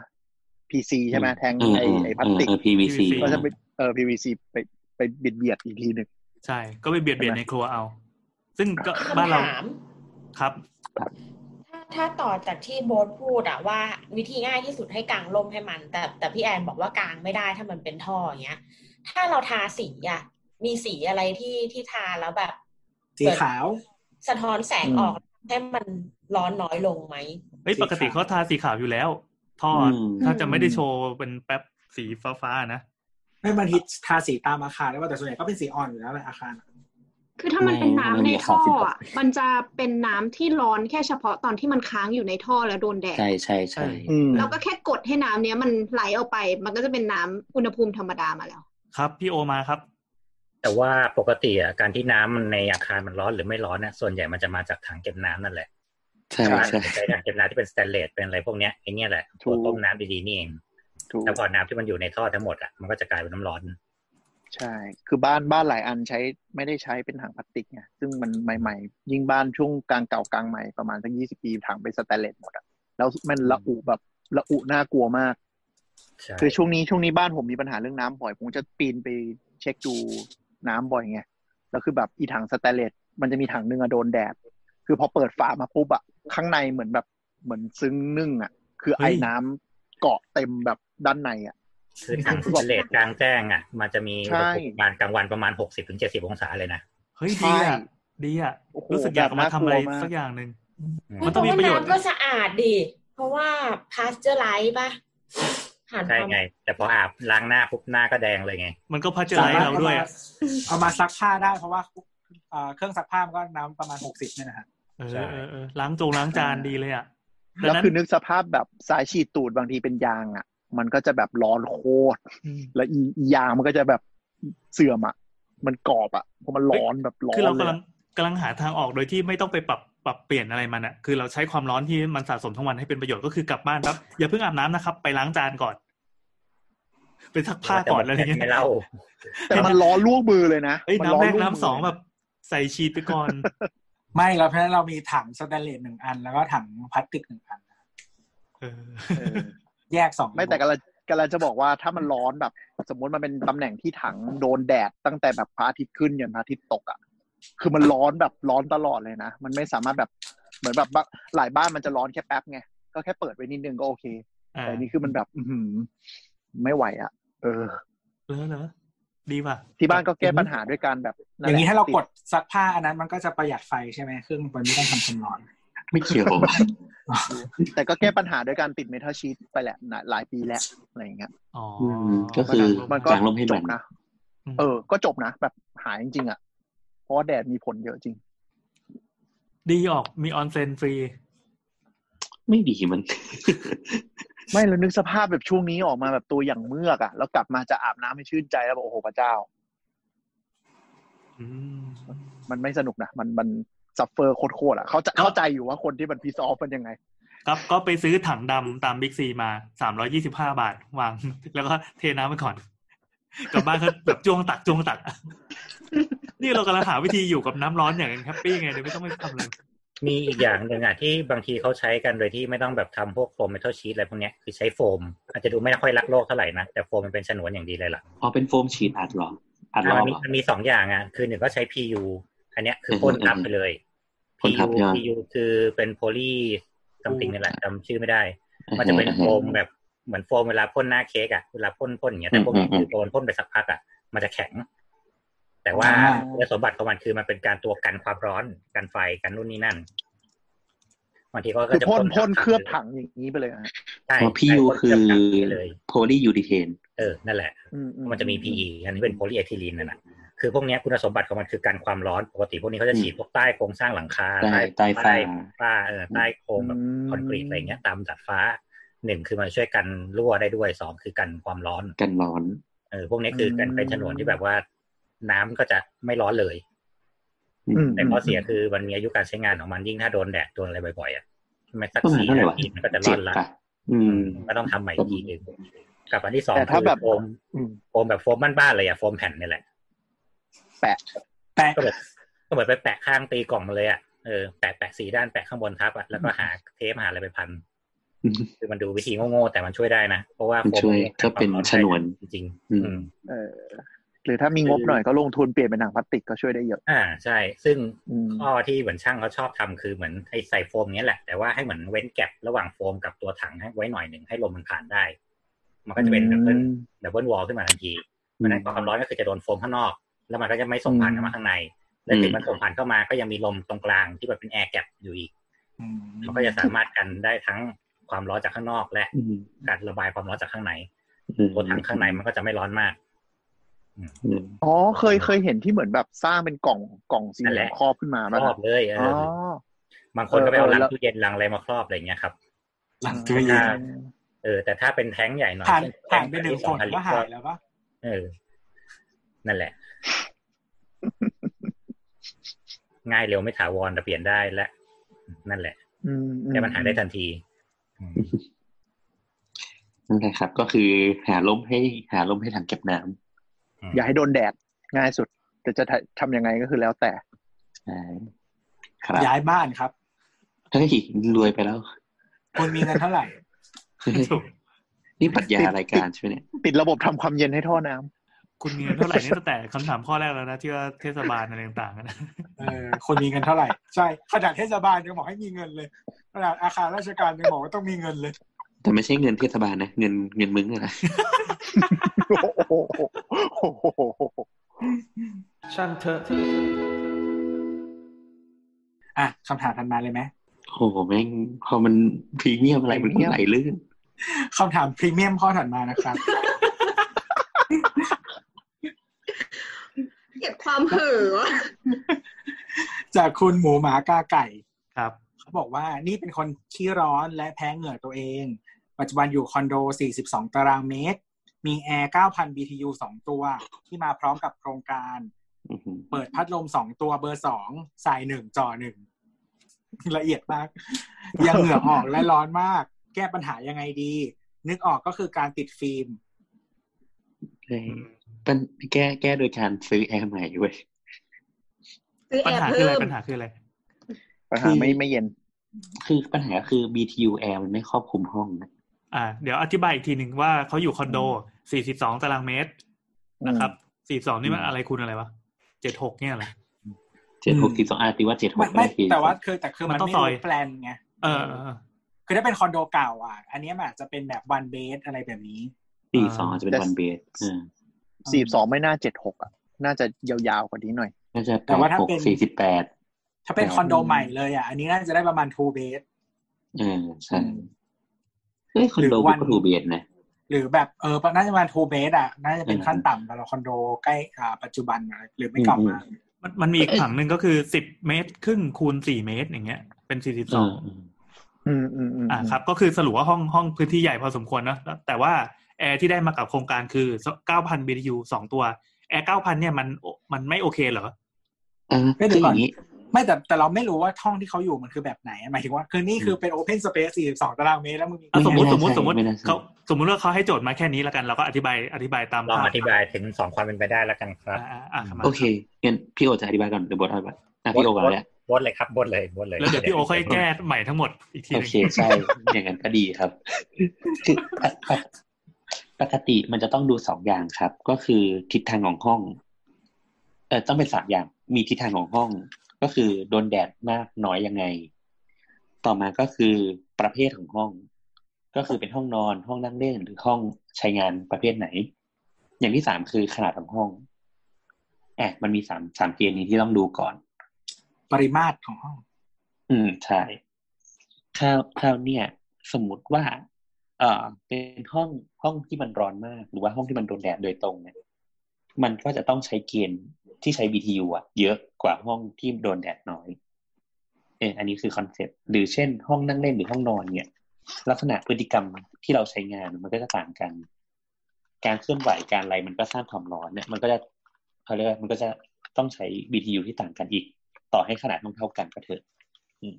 ครับพี่โอต่อเลย อ่า วิธีคำนวณ BTU อะครับ ปกติแล้วเนี่ยเราก็จะใช้พวกเป็นความเออเป็นพื้นที่ขนาดพื้นที่สมมตินะอ่าสมมติว่าอันนี้ตีความว่า 42 ตารางเมตรที่ว่ามาเป็นห้องสตูดิโอไทป์เลยละกัน กว้างๆโล่งๆธรรมดา อืม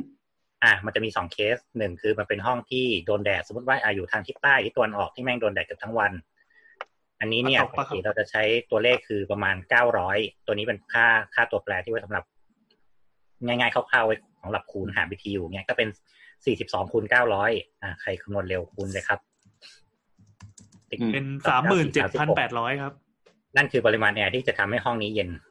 อื อั ม นนี้หน่วยเป็นอะไร BTU เหรอ BTU ครับ อ๋อ และที่เราได้มาคือ 9,002 ตัวคือ18,000หายไปอีก 18,000เลยนะ โอ้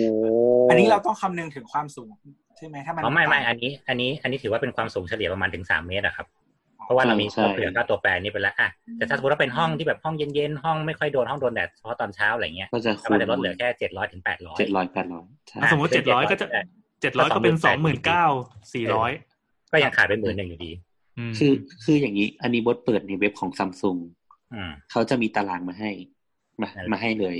ก็คือสมมติว่าสมมติเอออย่างที่คุณหมูมาไกลๆบอกว่า ห้องเก่าใช้เก้าพันใช่ไหมครับ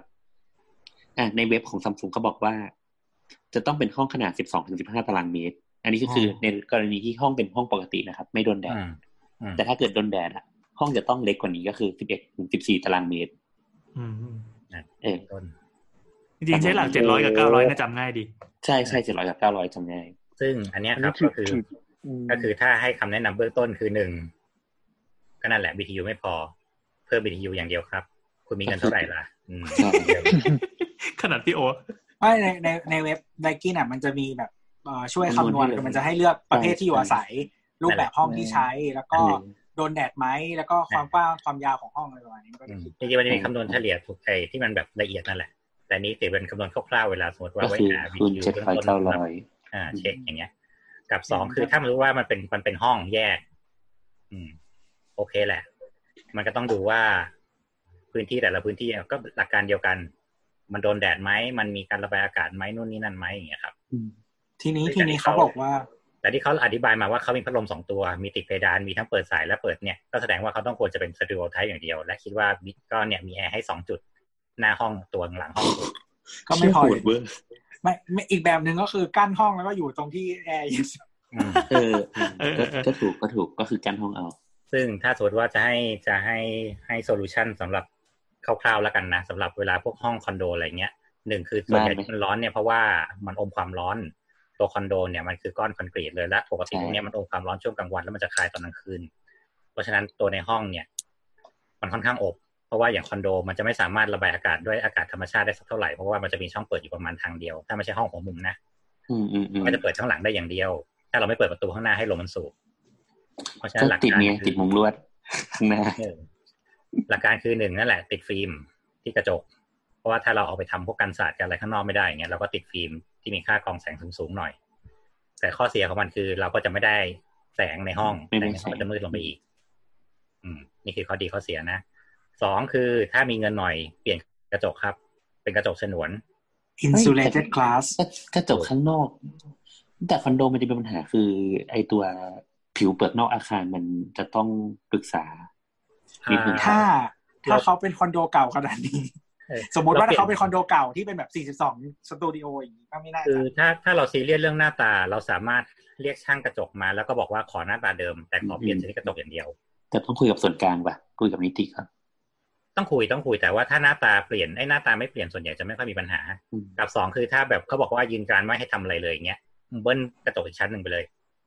เชียร์คือก็คือคนก็คือร่ำรวยนี่หว่า ก็คือคนมีเงินถ้าคนมี ครับไง ถ้าคุณมี มีเงิ เงิ น น เท่าไหร่ เบิ้ลกระจกคุณเปลี่ยนแอร์ได้ อ่า เออ ซึ่งอันเนี้ย จริง พอมันเป็นกระจกอินซูเลตครับ ความร้อนจะไม่เข้า ก็จะได้แสงเต็มๆเหมือนเดิมสองติดพัดลมดูดอากาศ เจาะช่องสักที่หนึ่ง อ่าอ่า ด้านหน้าก็ได้ครับ ด้านหลังก็ได้เพื่อ หรือตรง ให้มัน ครัว มี อะไร การ เงี้ยอืม อ่าให้มันมีการระบายอากาศตลอดเวลา มันก็จะช่วยในการดึงลมได้ เช่นบางที บางที่เขาใช้วิธีเจาะข้างล่างตัวข้างบนตัว อืม อ่า ได้เกิ ให้ ดการ ลมมันหมุนเวียน อ่า เกิดการไอโซเลตเกิดการไอโซเลตอะไรล่ะ ไม่ใช่เกิดเป็นจูเลชัน เออเวนติเลตอืมนั่นแหละ เพื่อให้เกิดการดูดอากาศขึ้นเหมือนที่ SCG ตอนนี้เขาขายไอเดียเรื่องเจาะที่ดูดอากาศเนี่ยทำให้บ้านเย็นอ่ะ อืม จริงๆก็ คืเขาเป็นะบบ ซื้อพัดลมดูดอากาศไปทำเองก็ได้ ใช่เขาคือเขาใช้วิธีว่าเขาจะมีพัดลมดูดอากาศที่ว่าไว้ติดด้านล่างอาคารน่ะใกล้ๆพื้นน่ะสามสองประมาณสองสามชุด แล้วเขาก็จะมีที่ว่าเจาะฝ้าอยู่ชุดหนึ่ง เพื่อดึงอากาศจากข้างล่างไปขึ้นฝ้า และบนฝ้าก็จะมีอีตัวพัดลม พัดลมดูดอากาศ อีนิดหนึ่งอ่า ซึ่งเราก็จะใช้วิธีหลักการเดียวกัน นั่นแหละ อืม มันก็จะช่วยให้เกิดการหมุนเวียนในห้องก็จะสามารถถ่ายความร้อนที่มันได้จากหน้าตกหน้าต่างออกมาเนี่ยเหมันสูบเข้าแล้วก็ดึงดึงออกข้างบน มันก็จะทำให้ความร้อนเนี่ยไม่แผ่เข้าอาคารมากเราก็จะประหยัดเรื่องของการใช้แอร์ภายในมากขึ้น แต่แต่ถามนิดนึงอย่างแต่อย่างเคสที่ที่คนนี้เขาถามมา มันดู BTU มันขาดไปเยอะ เกือบเท่าตัวเลยเหมือนกันนะ ใช่ใช่ มันก็ไม่น่าจะช่วยเยอะใช่ไหม ยังไงก็ เปลี่ยนแน่มากกว่าไหม ยังไงก็ต้องเปลี่ยนนะครับ เปลี่ยนเอ แอร์ ได้ ไม่เย็นแล้วก็เปลืองไฟด้วย ถูก ใช่ ยังไง เอ ก็ อ ต้อง ไป เปลี่ยน มาก เออคือคือเหมือนกับที่โซลูชันที่บอกมามันเหมือนกับขาดเหลือนิดหน่อยอะไรเงี้ย แต่อันนี่ ใช่ คือแบบมันเท่าตัวเลยอะ ขาด อั ไป นนี้ หมื่ ใน นหนึ่ง ใน นะ กรณีที่ว่าถ้าสมมติว่ามีตังค์เหลือก็คือทำให้มันเต็มสูบไงอืม อ่าโเ ก็คือ เอ๊ะจริงๆ พี่โออธิบาย ไอ้กระจกอินซูเลตอีกนิดหนึ่งดิพี่ ครับ จะได้ให้คนเข้าใจต่อได้ กระจกกระจกอินซูเลตกระจกเขาเรียกว่าเป็นกระจกเอ่อจำชื่อสา ฉนวน ยไม่ได้เอ่อกระจกกระจกกลุ่มฉนวนพวกนี้มันจะเป็นกระจกเหมือนกระจกดับเบิลนะครับ มันจะทำเป็นกระจกบางๆสองชั้น ประกบกันแต่เผอิญ มัน ว่าต จะ รง มี กลาง แก๊ป อ่า แก๊ป มันจะเป็ เป็น น ตร อาง ก กา ลา ศ งไว้แล้วก็สูบอากาศออกให้มันเป็นสุญญากาศ ไอ้ไอ้ตรงกลางบางที่เขาใช้เป็นฮีเลียมหรือเป็นอะไรสักอย่างป่ะ อ่ะก้อนมะ เออ ใช่ ก้อนป่ะ ใช้ก๊าซเฉื่อยอะไรก็ได้ครับอัดเข้าไปเพื่อไม่ให้เกิดการแบบกระจกยืดตัวหดตัวอย่างเงี้ย เพราะว่าพวกนี้มันจะคุณสมบัติของก๊าซเฉื่อยคือมันก็จะไม่นำความร้อน เพราะฉะนั้นสิ่งที่เข้ามาก็คือแสงจะเข้าอย่างเดียว แต่ว่าความร้อนจะถูกกักไว้ข้างนอก เพราะว่าความร้อนถ้ามันไม่มีตัวกลาง มันก็จะไม่สามารถเดินทางผ่านเข้ามาได้นั่นแหละครับ เพราะฉะนั้นพวกนี้เนี่ยก็คือมันก็จะได้แต่แสง แต่ความร้อนเนี่ยมันก็จะถูกกักด้วยสุญญากาศหรือว่าก๊าซเฉื่อยตรงกลาง เราจะใช้มาก ตึใน ครับกระจกแบบออฟฟิศใหญ่ ๆ ที่เป็นแบบ แต่มั ว่าน เคอร์เทนวอลใหญ่ ๆ เลยอย่างเงี้ย มันแพงมากเลยนะ มันตารางเมตรหนึ่งคือแพงแบบ อ่าถึงบอกไงคุณมีตังค์เท่าไหร่นั่นแหละ จำ มัน ไได้ มีแบบไอ้นี่ที่แบบใช้ฟิล์มแทนด้วย ใช่มันจะมีอย่างที่สองคือที่เรียกว่ามันสอดไส้ฟิล์ม อ่า มันจะมีมันจะมีสองฟิล์มมันจะมีสองอย่างคือฟิล์มแปะกระจกข้างนอกกับฟิล์มสอดไส้ข้างใน อืม เหมือนกันหลักการเหมือนอินซูเลตแต่แค่ว่าใส่ฟิล์มแล้วแปะแปะเข้าไป เหมือนมันมีกระจก ปาดลงมาอีก น่าจะกระจกชิ้นอันนี้เปล่าวะที่ตึกปตทอะตรงตรงวิภาวดีอะใช้กับทั้งตึกเลย อ่า น่า ที่ จะ สีเขียวๆอะ น่าจะใช่ ก็ น่าจะ ออ มันเป็นอัน มั นั้น นมันเป็นติดฟิล์มสะท้อนสะท้อนความร้อนด้วยเพราะว่าตึกปตทตรงวิภาวดีมันเป็นตึกประหยัดพลังงาน ใช่เราจะไม่ผิดเหมือนตารางเมตรละสามหมื่นอะไรเงี้ย คือ อ่ะอันนั้นอันนั้นคือแบบฟิล์มเหรอ แบบแบบเนี่ยครับแบบที่พี่โอบอก แบบ แบบการเชื่อย ไม่แต่เดี๋ยวนี้ไม่ถึงขนาดนั้นแล้วครับ เดี๋ยวนี้มันหลัก โอ้ หลักพันอยู่ แต่ตึกนั้นมันตั้งกี่ปีแล้วเป็นสิบเนี่ย ยี่สิบตั้งแต่ อืม สมัยนี่อยู่มหาอยู่มัธยมอยู่เลย โอ้ อยู่เซนต์จอห์นไงอยู่ฝั่งตรงข้ามนั่นน่ะก็ดูแม่งสร้างทุกวันทุกวันนั่นน่ะ อืมเออนั่นแหละครับ ก็ซื้อแอร์ใหม่ คุณมีเงินเท่าไหร่ครับ ห รือแอร์ไหม ไม่เป็นสเต็ป จริง ๆ ข้อเนี้ยไม่ควรมาให้บอสตอบเลยนะ เพราะบอสมันยังเอาตัวเองไม่รอดเลยอะ ใช่ทุกวันนี้ก็คือจนมาก กับบ้านตัวเองเนี่ย เออจริงโอ้โหเหี้ยห้องร้อนชิบหายเลย แต่สาม หมด ตอน กัน แก้ปัญหาเบื้องต้นเอาฟอกกี้ใส่น้ำแล้วก็ฉีดใส่พัดลมอะครับ เวลาห้องร้อนมาก เอ้ยเดี๋ยวก็ ไฟไม่ดูด เพราะ นะ ไม่ จ เดี๋ยว ริง ลาย ๆมัน ขึ้นนะ มันมันมีเรื่องความชื้นด้วยหมายถึงว่าการควบคุมความชื้นที่จะทำให้เรารู้สึกไอ้นี่ไงไปฟังได้ในตอน สภาวะ ภาวะ น่า น่า ส ส บาย บายนะ ๆอ่า ใช่ ไปอึดอัดใช่ไหมคือความชื้น ใช่ มากไป ใช่ น้อยไปมันก็จะรู้สึก อืม อึดอัดด้วย ใช่ บาง ใช่ ทีเรา แต่ความร้อน อุณหภูมิในห้องอาจจะโอเค แต่แบบ อืม รู้สึกอึดอัดแทนใช่ไหม ใช่คือแต่ว่าปกติความร้อนในห้องคือถ้ามันมีพัดลมสมมุดไอ้พัดลมเนี่ยมันเป็นพัดลมเพดานหรืออะไรพวกเนี้ยครับ ถ้าเรามีฟอกกี้ที่คุณภาพดีหน่อยเช่นซื้อตามยี่ห้อแพงๆที่มันเป็นฝอยละเอียดอ่ะพอเราฉีดไปทีนึงอ่ะ มันจะยังไม่ถึงพื้นหรอกนะ มันจะระเหยหมดแล้ว อืม เพราะมันเล็กมาก ใช่ อ่า และ อ่า และร้อนมาก เออและการร้อนมากๆยืนฉีดไปเรื่อยๆอุณหภูมิมันลดได้จริงนะ จริงจริง า ไปลองแล้วเนี่ย า นี่คือวิธีแก้ปัญหาที่เร็วที่สุดและประหยัดที่สุดนะครับเนี่ยยืนเอาฟอกกี้ฉีดฉีดฉีดเข้าไปแล้วก็นอน เนี่ยเสียเวลาชิบหาย ซื้อที่วีดีไฟเออร์ได้ไหม ระหว่างรอ พุ่งให้มันสูงๆหน่อย จะเสียเวลาจะเสียเงินให้เลือก เสียเงินสิ เสียเงินดิ อันนี้ถาม เออ ถาม เดี๋ยวนะ ของเกาหลีเขามีไอ้ที่มันเป็นเหมือนแบบเหมือนโคมไฟในตัวใส่น้ำน่ารักน่ารักแล้วมันพ่นออกมา อันนั้น อันนั้นเหมือนกันปะเย็นปะ ก็ มัน ส จะ วย ทำ งาม ให้ห้องไม่แห้งเฉยๆพวก มัน นั้นะ มันไม่ได้ทำให้เย็นโดยตรงไอ้อันเนี้ย อืม อืมแต่ปกติพวก อันนั้น พวกที่ว่าทำเป็นแบบไอ้อ่ะหรือเครื่องพ่นไอ้น้ำก็ได้อ่ะส่วนใหญ่พวกนี้มันจะเป็นเป็นน้ำที่ผ่านความร้อนแล้วมันกลายเป็นไอไงตัวไอ้น้ำมันร้อนอยู่แล้วไง อ่า อันนี้นอกจากจะไม่ช่วยให้ห้องเย็นแล้วจะทำให้ช่วยให้ห้องร้อนขึ้นอีกนะฮะ แต่แต่พวกนี้ต้องระวังนิดหนึ่งก็คือในห้องมันเขาเรียกความชื้นเนี่ยมันจะเชื้อราขึ้น อืม ใช่ใช่ คือบ้านเรามันชื้นอยู่แล้วไงแล้วยิ่งไปติด ไม่แต่ ที่ ว่า ไฟเออร์ อืม ไม่แต่ว่าอย่างอย่างแล้วแต่ไอความแพงอ่ะ เพราะว่าอย่างอันที่ใช้อยู่มันไม่มันมันมันปรับระดับได้ว่าอยากให้ชื้นเท่าไหร่ถ้าชื้นถึงที่แล้วมันจะหยุด อืม ใช่ก็อย่างที่บอกว่ามีเงินเท่าไหร่อีกแล้วโอ้ยเชี่ยชีวิตทุนนิยม ใช่แล้วก็ เหี้ ส ย ภาวะห้องด้วย ถ้าแบบอยู่ในตึกที่เปิดแอร์ทั้งวันฮิมิดิฟเออร์มันก็ช่วยไง ใช่ อื ใช่ ม เออ เพราะมันจะแห้ง ใช่ เปิดแอร์มันจะแห้งมาก เรื่องความชื้นสัมผัสกับความสบายนะครับ ภาวะความสบาย อืม ความปลอดโซนทั้งหลายแหละ อืม ครับผม เอ้ยอันนี้อันนี้ถามเป็นความรู้หน่อยหนึ่งไอแอร์นี่มันเหมือนพวกเครื่องกรองอากาศปะว่าถ้าซื้อออฟซีซั n นแล้วจะถูกกว่า ใช่ ถ้าซื้อหน้า ใช่ไห ห ม นา คว รับ เนี่ยจะมีโปรโมชั่น ติดฟรี อืม ทำฟรีดูแลฟรีหรือว่าลดครึ่งราคาหน้าฝนกับหน้าหนาวเนี่ย อืมอืมอืม แต่เดี๋ยวนี้มันร้อนทุกหน้า ส่วนใหญ่เออ จะมันลด นั่น ราคา สิแองไม่ราคาไม่สวิงเลย ไม่ไม่แต่ส่วนใหญ่สิ้นปีอ่ะราคาแอร์จะถูกจะมีพวกโปรโมชั่นแบบซื้อตัวแถมตัวอะไรเงี้ยหรือลดห้าสิบเปอร์เซ็นก็มีเพราะว่าเดี๋ยวตัวใหม่มามันต้องลดของเก่า อ๋อเพอรุ่นใหม่มันชอบออกก่อนหน้าร้อนหน่อยหนึ่งอะไรอย่างนี้ ใช่แล้ว อืม ไม่แต่ว่าอายุโมเดลหนึ่งอ่ะ มันอยู่นานประมาณหนึ่งมันไม่ได้แบบว่าหนึ่งปีแล้วมันไอ้นี่เลยนะ ไม่บางรุ่นมันจะมี minor change ไง เออใช่ เพิ่มนั่นเพิ่มนี่ไงอืม ใช่ แล้วเพิ่มรา เดี๋ยว คา นี้เดี๋ยวเดี๋ยวนี้แอร์เริ่มเหมือนทีวีอะเริ่มแบบออกรายปี กักนิดๆหน่อยๆอัพนิดๆหน่อยๆโอเค ใช่มันจะปรับทีละนิดทีละนิดเคยทำโฆษณาแอร์ ช่างเถอะ มาคำถามถัดมานะฮะ เรามาเข้าสู่ความงมงาย อ่ะถ้าใครที่กลัวผีนะครับ ขอให้หยุดรายการแต่เพียงเท่านี้นะครับ แต่ถ้าใครอยากฟังเรื่องผี ก็ไม่ใช่เรื่องผีนะเป็นเรื่องเรื่องสารพระภูมิเรื่องเจ้าที่ เรื่องความเชื่อละกันเรื่องความเชื่อละ อ่า กัน เรื่องความเชื่อเรื่องความเชื่อ อ่า เราก็เลยอัญเชิญพี่โอมาเพื่อการนี้นะครับ ใช่ครับ จริงๆจริงๆพี่โอก็ตอบทุกข้ออยู่แล้ว เฮ้ยวันก็ตอบพี่ อ๋อเหร แต่ อ ตอบไม่รู้เรื่องเฉย ให้คือบิดโบส ตอบไม่รู้เรื่องเฉยๆก็คือตอบคำนั้น ภูมิใจทำไมวะ ๆอ่ะไม่ได้เหร ใจ อโท ร้า ษที ย อ่ะครับ ผมมันมีคำถามสองข้อนะฮะ ที่เกี่ยวข้องกัน ที่เกี่ยวข้องกันนะครับ ครับ คำถามแรกนะครับ จากคุณตะเบงชเวตี้นะครับ นี่คุณคุณ ครับ ผมก็แฟนรายการประจำของเรานะครับไปฟังตอนไม้ได้นะครับ ไม่เลิกขายหลายปีแล้ว ก็ยังฟังได้อยู่ ทำไมบ้านของชาวตะวันตกไม่มีสารพระภูมิเหมือนบ้านเรา แล้วเจ้าที่ท่านจะอยู่ที่ไหน อันนี้เขาไปแคปมาจากน่าจะเป็นสักกลุ่มเฟซบุ๊กหนึ่ง ใช่ เอา ใช่ ทีเดียวหรือว่าเอาทีละคำถามครับ เอาตอบทีเดียวแล้วกันเนาะ อืม อ่า อ่ะอีกคำถามหนึ่งนะครับ จากคุณแพทแพทแพทนะฮะ ครับ มีคำถามเกี่ยวกับสารพระภูมิค่ะ สารที่คอนโดเองจะล้มมีล้มแหล่ เพราะราบต้นหูกระจงชอนชัย มีแนวทางซ่อมบวกโซลูชันทางไสยศาสตร์แนะนำไหมคะ อืม เปลี่ยนสิครับ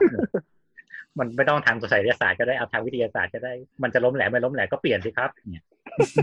รู้อยู่ว่าต้นหูกระจงมันจะทำให้สัตว์มันพังหนึ่งตัดรากหูกระจงนั้นออกครับขุดใหม่แล้วก็ตั้งสารดีๆอืมจบ นั่นน่ะดิ พี่ใจร้ายมากเลยอะพี่แบบ ทำลายความเชื่อของเหล่าชาว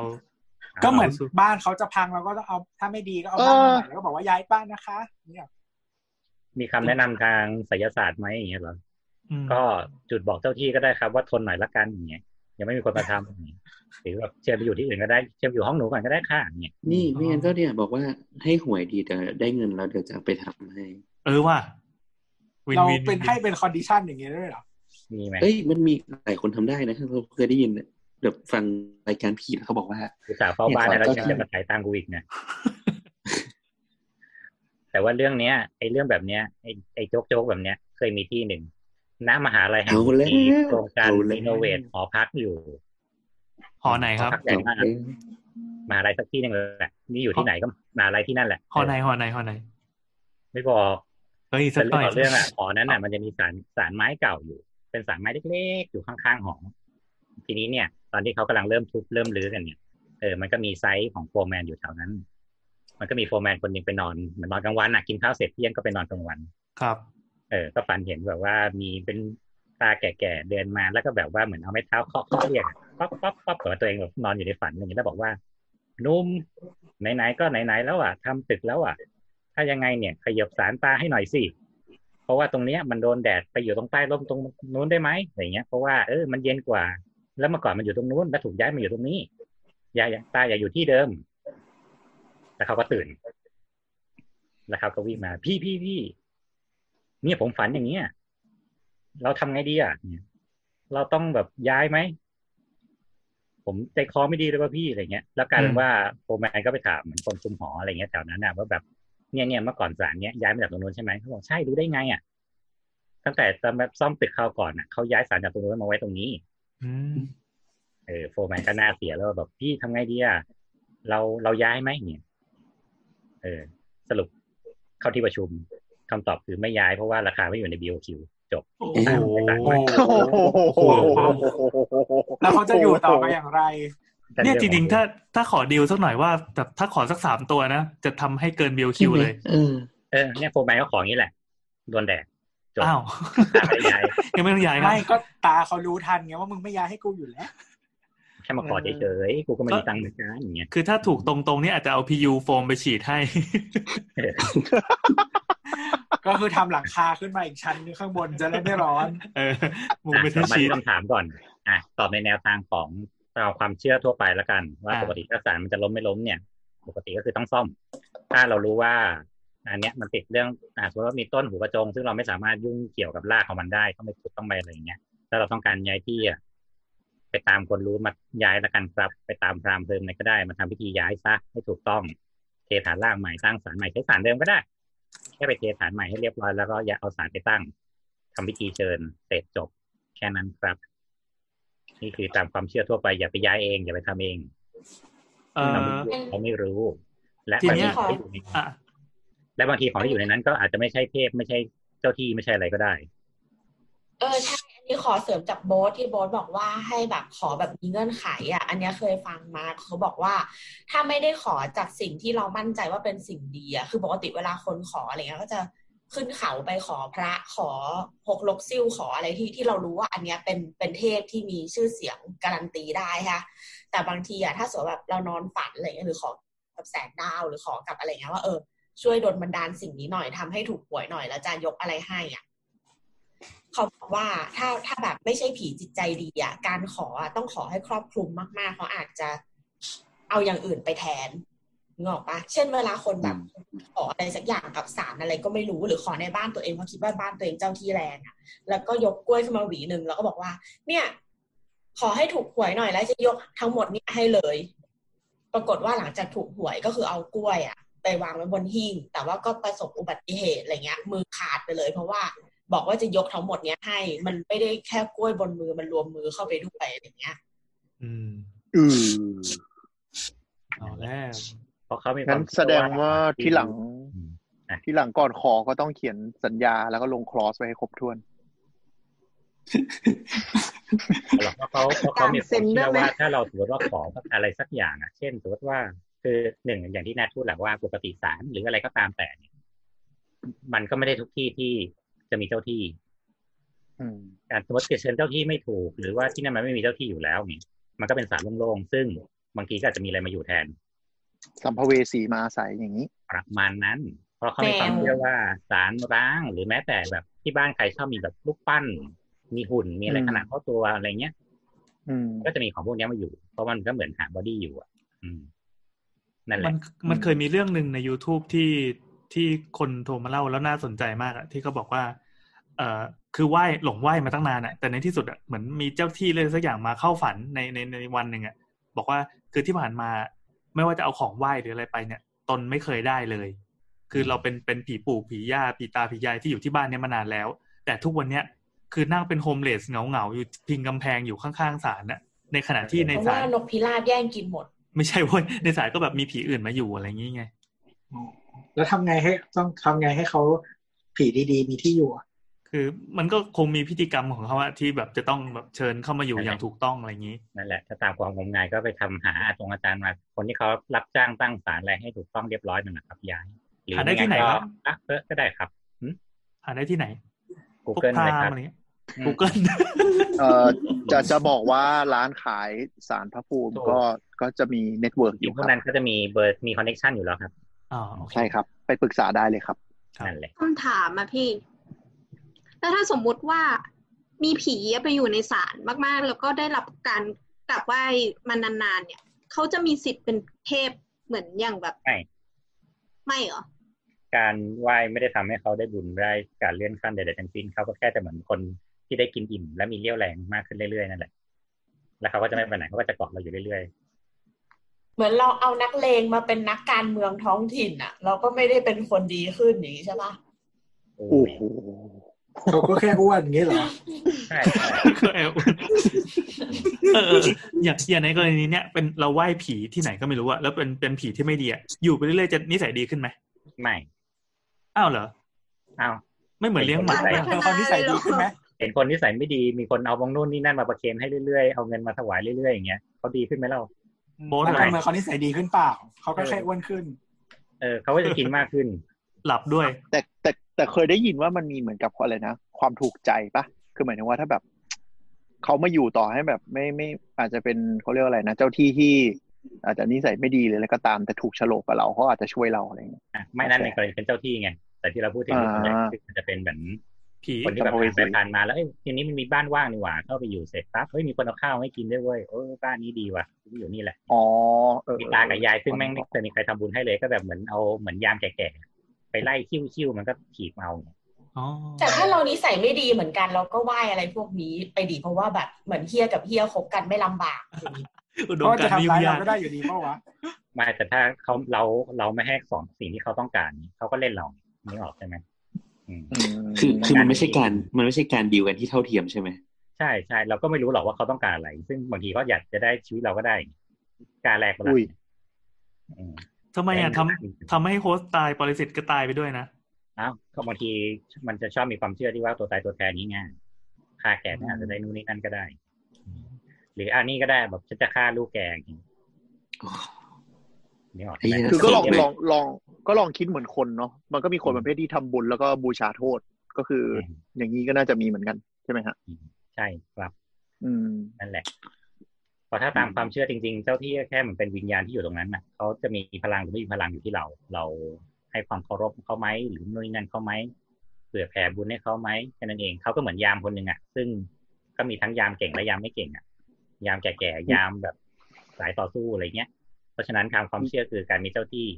ถึงไม่มีศาลเขาก็อยู่ตรงนั้นแหละเพราะฉะนั้นเราตอบคำถามแรกคือถามว่าทำไมบ้านตะวันตกไม่มีศาลแล้วเจ้าที่จะไปอยู่ไหนเขาก็อยู่ในบ้านนั่นแหละเขาก็อยู่ในที่ของเขานั่นแหละ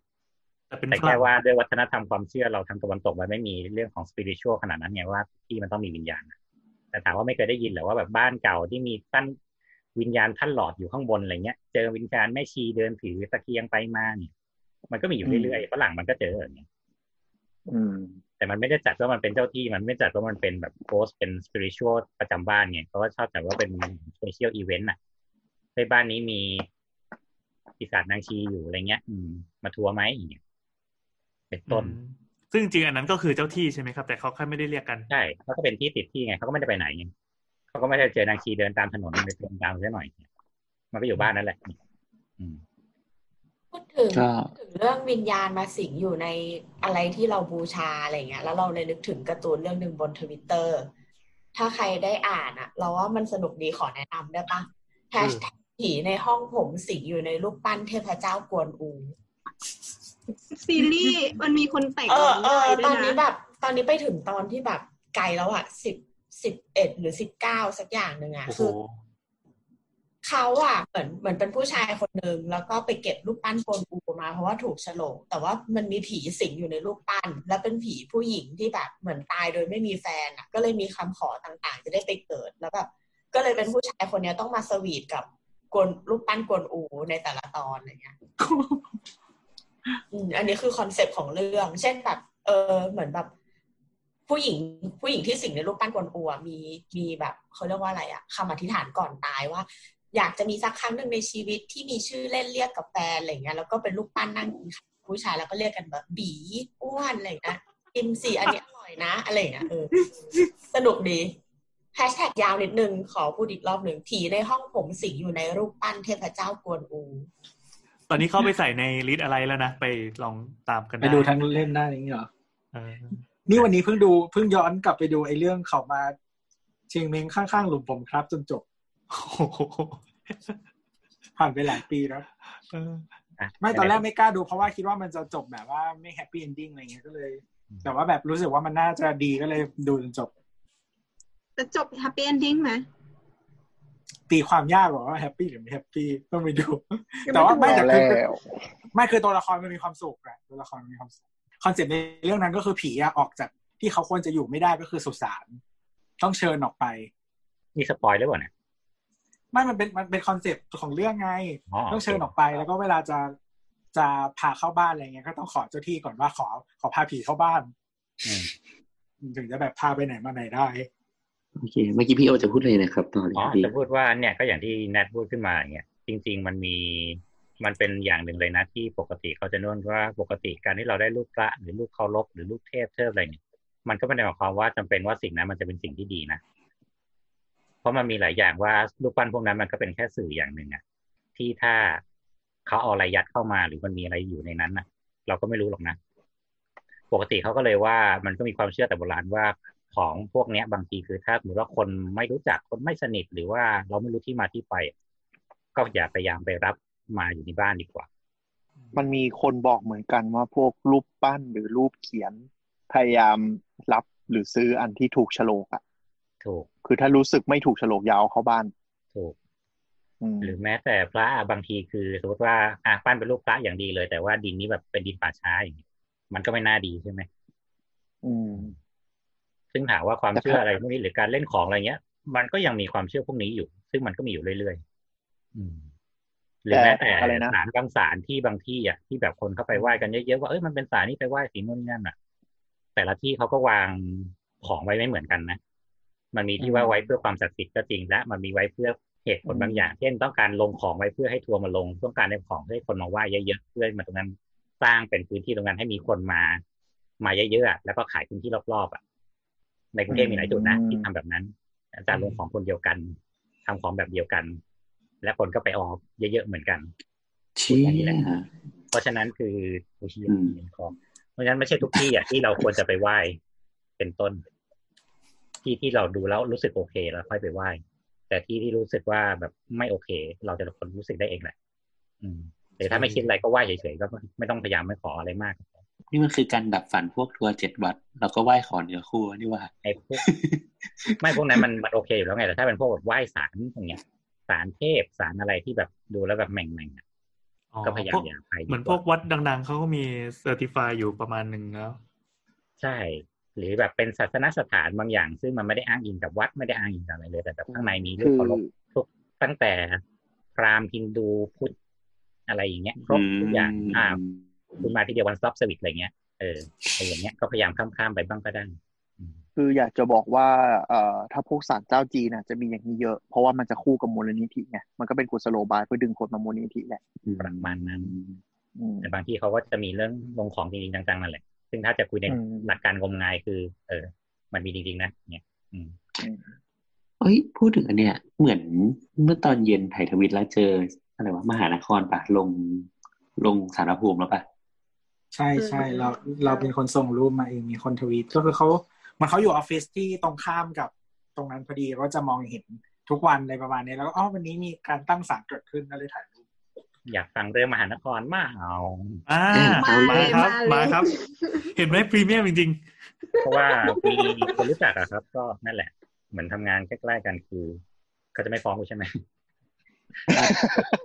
คือที่นั่นน่ะ เป็น เดิมแล้ เป็ วน เป็น มัน ตึ มี ก การ ชื่อว่า เปลี่ยนเอา ม เป็น ข ว่า นค พูดพูดรวมๆแล้วกันว่ามันมีการเปลี่ยนเจ้าของนะ เพราะว่าถ้าด้วยถ้าด้วยหลักการทางเศรษฐกิจก็มันก็นั่นแหละมันมีการเรื่องความไม่โฟลว์ของระบบธุรกิจการขายนู่นนี่นั่น แล้วก็ก็มีเจ้าใหม่มันเทคเสร็จไป แต่ถ้าในเรื่องความเชื่อเขาบอกว่ามันก็นั่นแหละเหมือนมีคนไปมาทักไว้แหละว่าที่มันค่อนข้างแรง ตั้งแต่สร้างแล้วด้วยรูปทรงนู่น ตั้ง นี่ แต่ นั่น แรกแล้ว อ่าซึ่งในระหว่างการที่เขาทำส่งมอบกันและกันพัฒนามาเรื่อยๆแล้วก็มีการเคลียร์ของไปเรื่อยๆนั่นแหละมีการทำตามความเชื่อในการปรับฮวงจุ้ย หรือปรับภูมิทัศน์หลาย ๆ อย่าง เพื่อให้เหมาะสมกับกิจการของตัวเอง เพราะว่าปกติโครงการระดับใหญ่ๆพวกเนี้ย ส่วนใหญ่ก็ต้องมีสินแสประจำของตัวเองอยู่ละประกบตลอดเวลา ซึ่งแม้แต่ตึกตึกเนี้ยเขาก็มีการทำพิธีใหญ่อยู่หลายรอบอยู่เหมือนกัน หรือ เพ แม้ ราะ แต่ มัน การ เป็นป่าช้าเก่าปะ ข้างๆเลยแหละ ข้างๆอ่ะ เป็นด้วย อืม ซึ่งก็เนี่ยมีทั้งดีทั้งเอารูปปั้นมาลง มีทั้งเอานู่นนี่นั่นมาลงอะไรเงี้ย มันก็เป็นการแก้เคล็ดแก้นู่นแก้นี่ตามหลักฮวงจุ้ยตามหลักความเชื่อของเขาอ่ะ ซึ่งทำเยอะทำเยอะทำเยอะมาก ซึ่งไม่รู้นะ มันเป็นหลักการของหลาย ๆ ที่อ่ะที่แบบเราดูเป็นกิจการใหญ่โตไม่น่าจะแบบทำงานอย่างเงี้ยแต่ทุกที่อ่ะโอ้ยเรื่องนี้นี่เท่าไหร่เท่ากัน ลงของลงฟังกันทั้งนั้น เอ๊ะมันจะมีหมอดูอ่ะ ที่สินแสที่เขาทำนายว่าอะไรตึกลงศพอ่ะนี่ก็ทำนายถูกดีวะ อ่ะอ่ะอ่ะอ่ะไม่ รู้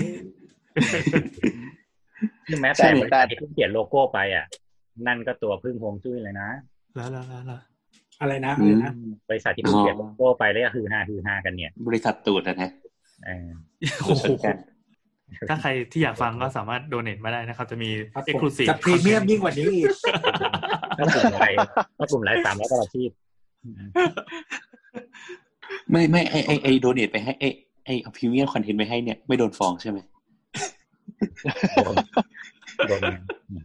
วันนี้ที่ส่วนหนึ่งมาเรียนเรื่องฮวงจุ้ยเพราะว่าเจองานพวกอย่างเงี้ย ตลอดอ่ะมันก็ควรต้องรู้ไว้เพื่อในการดีลกับสินแสประจำแต่ละที่อ่ะ เพราะอย่างโรงงานยาร้านซีฟู้ดในซอยแถวเอ็มโพเรียมอะไรเงี้ย หรือแม้แต่ เออ แม้แต่ของทรู ละ เอ เอีย ง ดมาก เขาก็คัดเรื่องฮวงจุ้ยเรื่องเรื่องรุ่นเรื่องของพื้นที่ตลอดเวลา ไอเรื่องฮวงจุ้ยอ่ะเพิ่งคุยคุยกับเพื่อนที่สิงคโปร์แต่เป็นเขาไม่ได้ทำเขาทำงานแบงค์นะ อืม เออเขาก็บอกว่าแบบเออถ้ายูจะมาแบบทำงานที่สิงคโปร์อันนี้คุคุยตั้งแต่หลายเดือนก่อนละเขาบอกว่าให้ยูไปเรียนฮวงจุ้ยมาก่อน มันจะช่วยทำให้ยูแบบ ได้แบบเขาเรียกอะไรอะ ได้ แอดเวนเทจ พิจารณาเป็นพิเศษ เออ สิงคโปร์ฮ่องกงจีน นั่นแหละเขาบอกไปเรียนมาเลย ฮ่องกงกับไต้หวันนี่รู้สึกจะหนักมากอะ อืม ใช่ แบบจริงจังมาก คือไต้หวันต้องเรียกว่าไต้หวัน ถ้าประเทศที่แบบขามูในเอเชีย ไต้หวันนี่ตีคู่กับเราเลยนะ เฮ้ยคุณเรียกไต้หวันว่าเทศเหรอครับ คนจีนฟังแล้วโกรธเขาเนี่ย เรื่องของมัน ไปไปกินขนม ซึ่งเนี่ยที่เชียงใหม่เมื่อก่อนเคยมีกิจการที่แบบว่าขายพวกอย่างเงี้ยเครื่องรางของขลังนู่นนี่นั่นอะไรเงี้ยและคนเจ้าหนึ่งที่มาซื้อเยอะที่สุดคือคนไต้หวัน อืม ถ้าสมมติว่าเจอคนจีนที่แบบดูเหมือนคนจีนที่แบบมีสักดิ์เก้ายอด มีสักดิ์แบบเสือเพ่นมีสักดิ์แบบเกาะเพชรเจ็ดอะไรเงี้ยอนุมานได้เลยว่านั่นคือคนไต้หวัน คือคนไต้หวันนี่เรื่องความเชื่อนี่สุดๆอ่ะคือ มีองค์กร เขาเรียกอะไรนะ เป็น คน หมื่น คนไทยเชื้อสายจีนดูไหว้ไหว้เยอะแล้วใช่ไหมคือไต้หวันนี่คือไหว้แบบออริจินอลมากอ่ะ อืม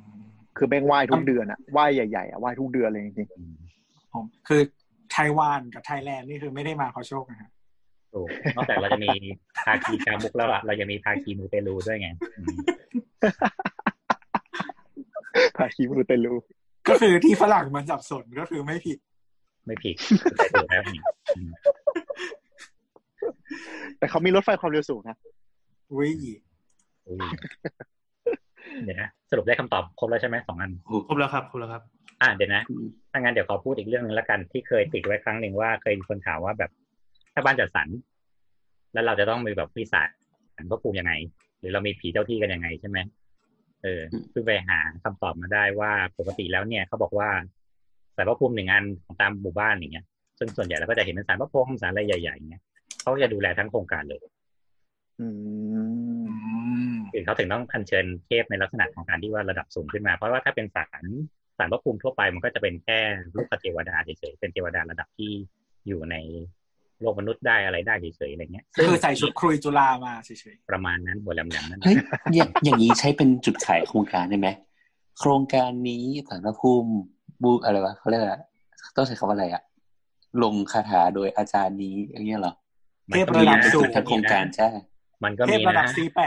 เออ เออ มันก็ เทพ มีคระดั น สี่ ขาย แป ที่ ด บอกว่าที่นี่ลงของไว้ก็มีนะมี เออเดี๋ยวนะ ผมจำได้ว่าผมเคยไปโรงงานไหนสักที่แถวพระรามสองมั้งมันเหมือนเป็นแบบเป็นเป็นพื้นที่จัดสรรทำโรงงานหรือทำออฟฟิศอย่างเงี้ยฮะมันจะมีที่หนึ่งอ่ะ คือแบบเข้าไปอ่ะ แทนที่จะเป็นเหมือนผ่านประตูน้ำแล้วเป็นวงเวียนใช่ปะคนหนึ่งเขาจะมีน้ำพุน้ำพุใช่ปะ อืม อันนี้คือมีสารพระภูมิแบบไซส์แบบเหมือนโบสถ์อ่ะเหมือนโบสถ์ที่มีพระพุทธรูปอ่ะตั้งแบบอยู่ตรงกลางวงเวียนเลย สร้างความอุ่นใจ พลัง ซึ่งอันนี้ก็เป็นจุด พลังมาก ขายเหมือนกันใช่ไหมครับสำหรับลูกค้าที่สนใจเรื่องนี้ เออไม่รู้อ่ะแต่แบบเออเขาคงปกปักทั้งโครงการจริงๆอ่ะเพราะมันไม่ใช่แค่บ้านจัดสรรมันเป็นแบบแลนด์ทำโกดังทำโรงงานเลยอะ อ๋อ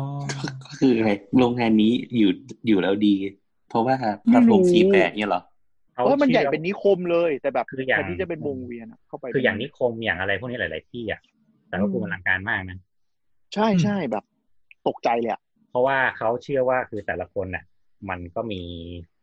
มันมีของของตัวเองอ่ะนึกออกไหม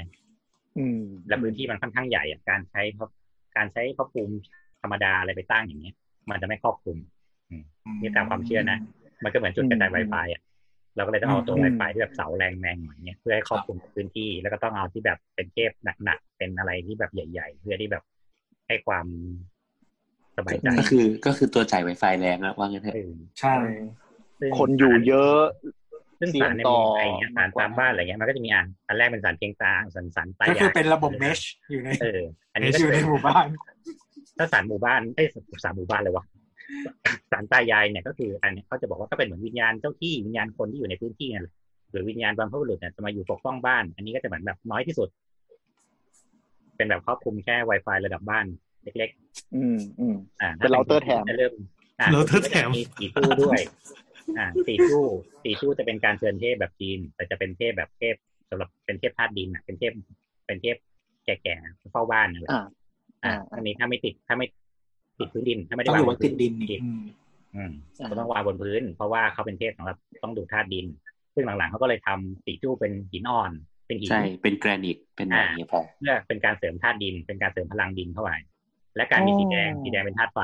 ไฟจะเสริมดินให้แรงขึ้นแข็งแกร่งขึ้น นี่เป็นหลักธาตุของฮวงจุ้ย เพราะฉะนั้นตีตู้ก็เลยจะเป็นสีแดง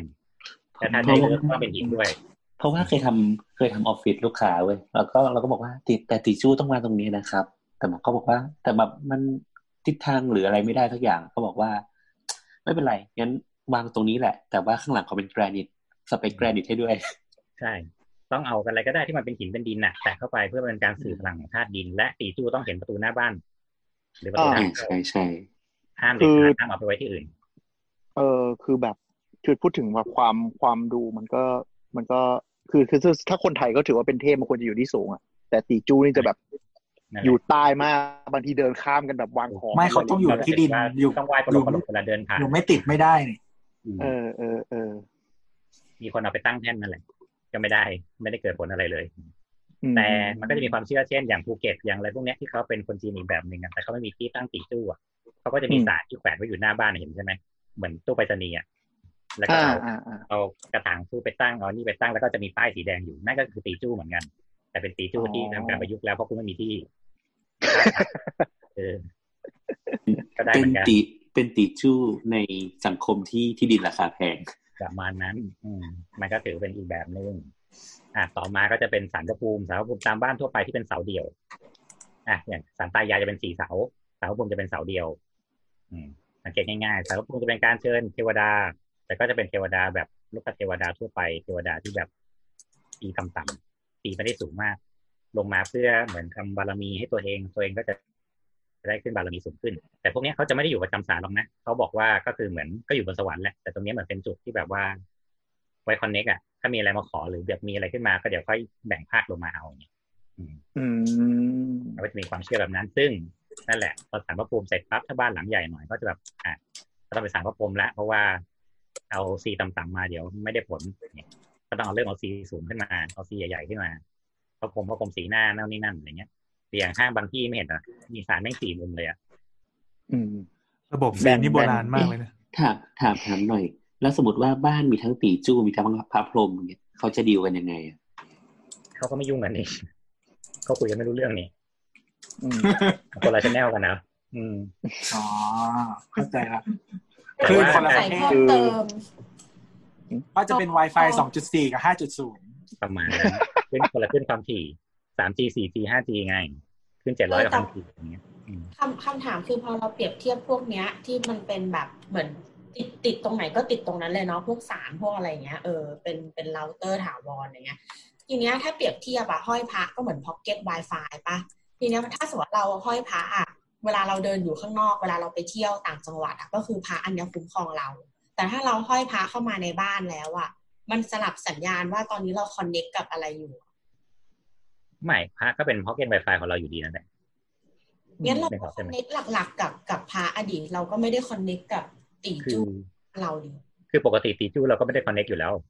หรือ เขาก็ เขา แค่ตีบ้านจู้ แล้ว ดู คนถอดพระ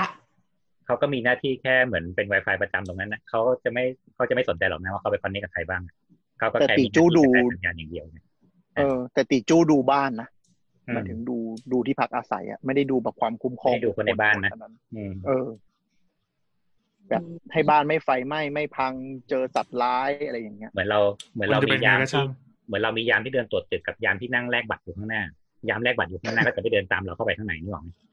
อ๋อ เออเออเออ อ่ะ ประมาณ เขาก็จะแค่กันคนนอกไม่ให้เข้ามา ส่วนข้างในมันจะตีกันเองเรื่องของมึงละอย่างเนี่ย เออ ประมาณนั้น เพราะว่าเขาถือว่าติจู้ก็คือแบบช่วยแบบยังไงอะถ้าสมมติบ้านมีซุดหรือมีสัตว์ร้ายอย่างเงี้ย ติจู้ก็จะแสดงให้เราเห็นแล้วเราจะได้พ้นภัยอะไรอย่างเงี้ย มีโจรผู้ร้ายมาปลุกอะไรเงี้ยอืมทำให้เรารู้สึก อ่าตื่นอ่าอย่างนั้ กัน นนะ ขึ้นเมื่อมีคนเข้าบ้านเมื่อมีงานหรือตาม เออ ที่เขาเรื่องเล่าหนังผีทั่วไปว่าเหมือนแบบ มีโจรเข้าบ้านแล้วสุดท้ายโจรแบบว่าไปนั่งคดหลบมุมอยู่จนตำรวจมาอะไรเงี้ยแล้วโจรก็บอกว่ามีชายแก่เอาไม้อะไรไม่รู้มาไล่ตีเขาอย่างเงี้ยจนเขา อ่าอ่า ท อ่า นไม่ไหวแล้วต้องไปนั่งแบบ ไม่ไหวแล้วไม่ไหวแล้วจับผมไปทีอะไรเงี้ยเหมือนตีจู้มา ป ตี ระมาณนั้น ประมาณนั้น เชี่ยศิลศาสตร์หนึ่งศูนย์หนึ่งว่ะ แต่ว่า โอ้ย วิทยาศาสตร์ที่บอกไม่เชื่อไม่เชื่อกันอ่ะ แต่ว่าทุกบ้านอ่ะ เชื่อทุกบ้านอะ ไปบ้านไหนบ้าน มั นั้น นอะ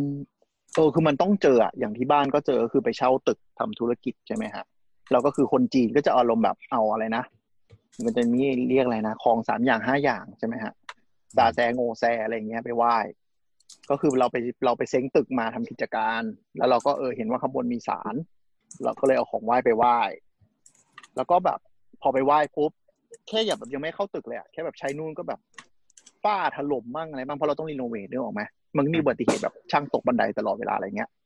ก็เลยแบบเอ๊ะมันแปลกๆละคือคุณแม่คุณแม่เขาเชื่อเรื่องนี้ไงมันแปลกๆละเขาก็เลยไปถามคนแถวนั้นว่าแบบ เอ๊ะตรงนี้มันมันมันมีอะไรยังไงหรือเปล่า มีเงี้ยนหรืออะไรยังไงไหมอะไรเงี้ยเขาบอกไม่มีนะ คนก่อนอยู่หนั้นนี้ก็อยู่ดีมาตลอดนู่นนี่นั่นอะไรเงี้ยจนก็เลยแบบ เออ หรือว่ามันมีอะไรผิดปกติ ก็เลยแบบเลิกไหว้พวกเนื้อเนื้ออะไรเงี้ย เป็นไหว้ไทยแทนไหว้ผลไม้ไหว้ไหว้อะไรอะมะพร้าวเงี้ยนึกออกไหมแล้วมันก็เออแบบก็รีโนเวทผ่านไปด้วยดีอะไรเงี้ย แล้วก็เหมือนมารู้ที่หลังว่าแบบ คนคนที่เคยเช่าอยู่แถวนี้มาก่อนเขาบอกว่าอ๋อแบบ เจ้าที่ตรงเนี้ยเป็นเป็นเหมือนเป็นแบบผีแขกอะผีมุสลิม อืม คือคุณไปไหว้หัวหมูไง อืม อืม เขาเลยไม่พอใจ เออ ซึ่ง แล้วก็แบบ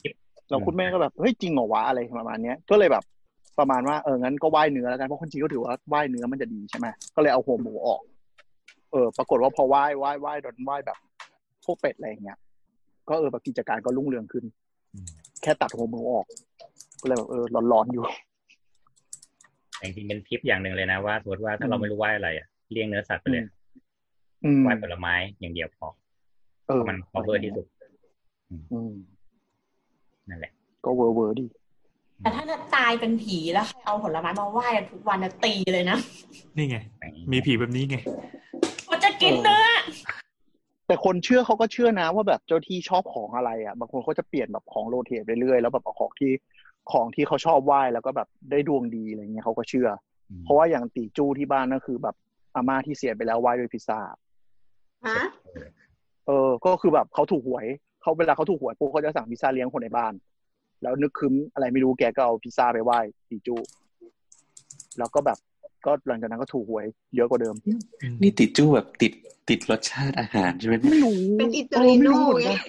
ก็เลยแบบงงๆเหมือนกันว่าแบบเออเราก็ไม่ได้ไปหาเหตุผลนะนะ แต่ถ้าเขาทำแล้วสบายใจก็เขาก็ทำไปอะไรเงี้ยอืมก็เลยตลกดี เจ๋งว่ะ เออ เห็นไหมโลกแห่งความงมงาย ไม่ มี แต่ เต็มเลย แต่คือเหมือนบางทีคือคือสมมติถ้าเป็นวิญญาณแล้วเขาเขาเรียกว่าอะไร ติดกับความคิดตอนที่ก่อนที่เขาจะไปอะแปลว่าพาเลตในการกินของเขาก็น่าจะไม่หลากหลายเท่าคนหรือเปล่า ไม่รู้ดิไม่ไม่ไม่ไม่ไม่เออ ไม่รู้อ่ะไม่รู้อ่ะแต่ว่าก็คือ คืออาม่าอาม่าก็อารมณ์แบบ คนแก่เอาแต่ใจนี่ออกปะคืออ้วนสั่งให้ทำมึงก็ทำสิอะไรเงี้ย อืม เออ อ่ะแต่ถ้าเขา แล้ว สบายใจมันก็ดูไม่เสียหายอะไรก็น่าจะพอได้ เออ เออ ก็ใช่ไง ก็เลยแบบเออก็ไม่ได้ไม่ได้ไม่ได้ชาเลนจ์อะไร เพราะเราก็ไม่เขาเรียกอะไรเรามันก็ไม่ได้แบบจะกลัวอะไรขนาดนั้นนะเราทำแล้วสบายใจแล้วเขาถูกหวยมากขึ้นก็ เอาเลย อะไรอย่างเงี้ยก็เลยตลกดี ช่างเถอะ อ่ะข้อสุดท้าย มาจากเอ่อทวิตอันหนึ่งนะคะเอ่อคนจะอ่านชื่อไหมอ่ะพอดีเขาไปที่ตลาดนัดแห่งหนึ่งนะครับ มีห้องน้ำอยู่นะครับ ทีเนี้ยเป็นห้องน้ำที่เป็นเอ่อห้องน้ำสาธารณะเนาะมันก็จะเป็นแบบสตอสตออะไรอย่างนี้ ยังไงนะเป็นยังไงนะ เขาเรียกอะไร ใต้ อ่ะ ไงเป็นสโตร์ เออ เป็นคูหาเหรอ เป็นห้องเป็นห้อง ตู้โทร ห้อง ศัทั้พท์ งห้อง เออเป็นห้องห้องๆอ่ะ แล้วทีนี้มันก็มีห้องหนึ่งประตูเนี่ย มันตรงกับเสา พอดีเสาภายในห้องน้ำเนี่ย เสาอยู่ข้างหน้าประตู เสาบังหน้าประตู ใช่ประตูเปิดเข้าก็คือ อ่ะประตูมันเปิดได้แหละ แต่เขาบอกว่าคนอ่ะเข้าไม่ได้ แล้วก็เลยมีคน ยังมาวไงะ ถามว่าสาวถ้าถามสาวๆๆจะได้ฟังด้านมืดวงการผู้รับเหมาอีกไหมสงสัยว่า ตอนสร้างห้องน้ำได้คอนซัลท์เปล่าวะปล่อยให้เกิดห้องน้ำพิศวงอย่างนี้ขึ้นมา อ่า อธิบายภาพก่อนอธิบาย อ ภาพ ธิ ก่ บา อย น ขยายอ่ะขออธิบายขยายจากตัวละกันคือ นึกภาพว่ามันมีศาลาศาลาหนึ่งซึ่งมันมีเสาโครงสร้างของมันอยู่แล้ว วันดีคืนดีบอกว่าอย่าทำห้องน้ำก็เลยไปซื้อเหมือนห้องน้ำตามห้างอ่ะนึกออกใช่ไหมมันเป็นห้องน้ำผนังเบาอะที่เหมือนกั้นผนังเสร็จก็มี ก็มีประตูเปิดประตูเปิดอะไรเงี้ย เป็นห้อง ก็ลย น้ำสำเร็จรูปอืม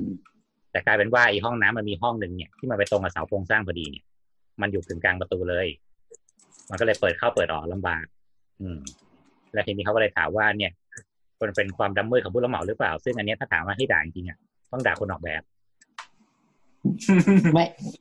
เอะคนออกแบบหนึ่งใช่แล้วอีกอย่างคือคนเซ็นรับ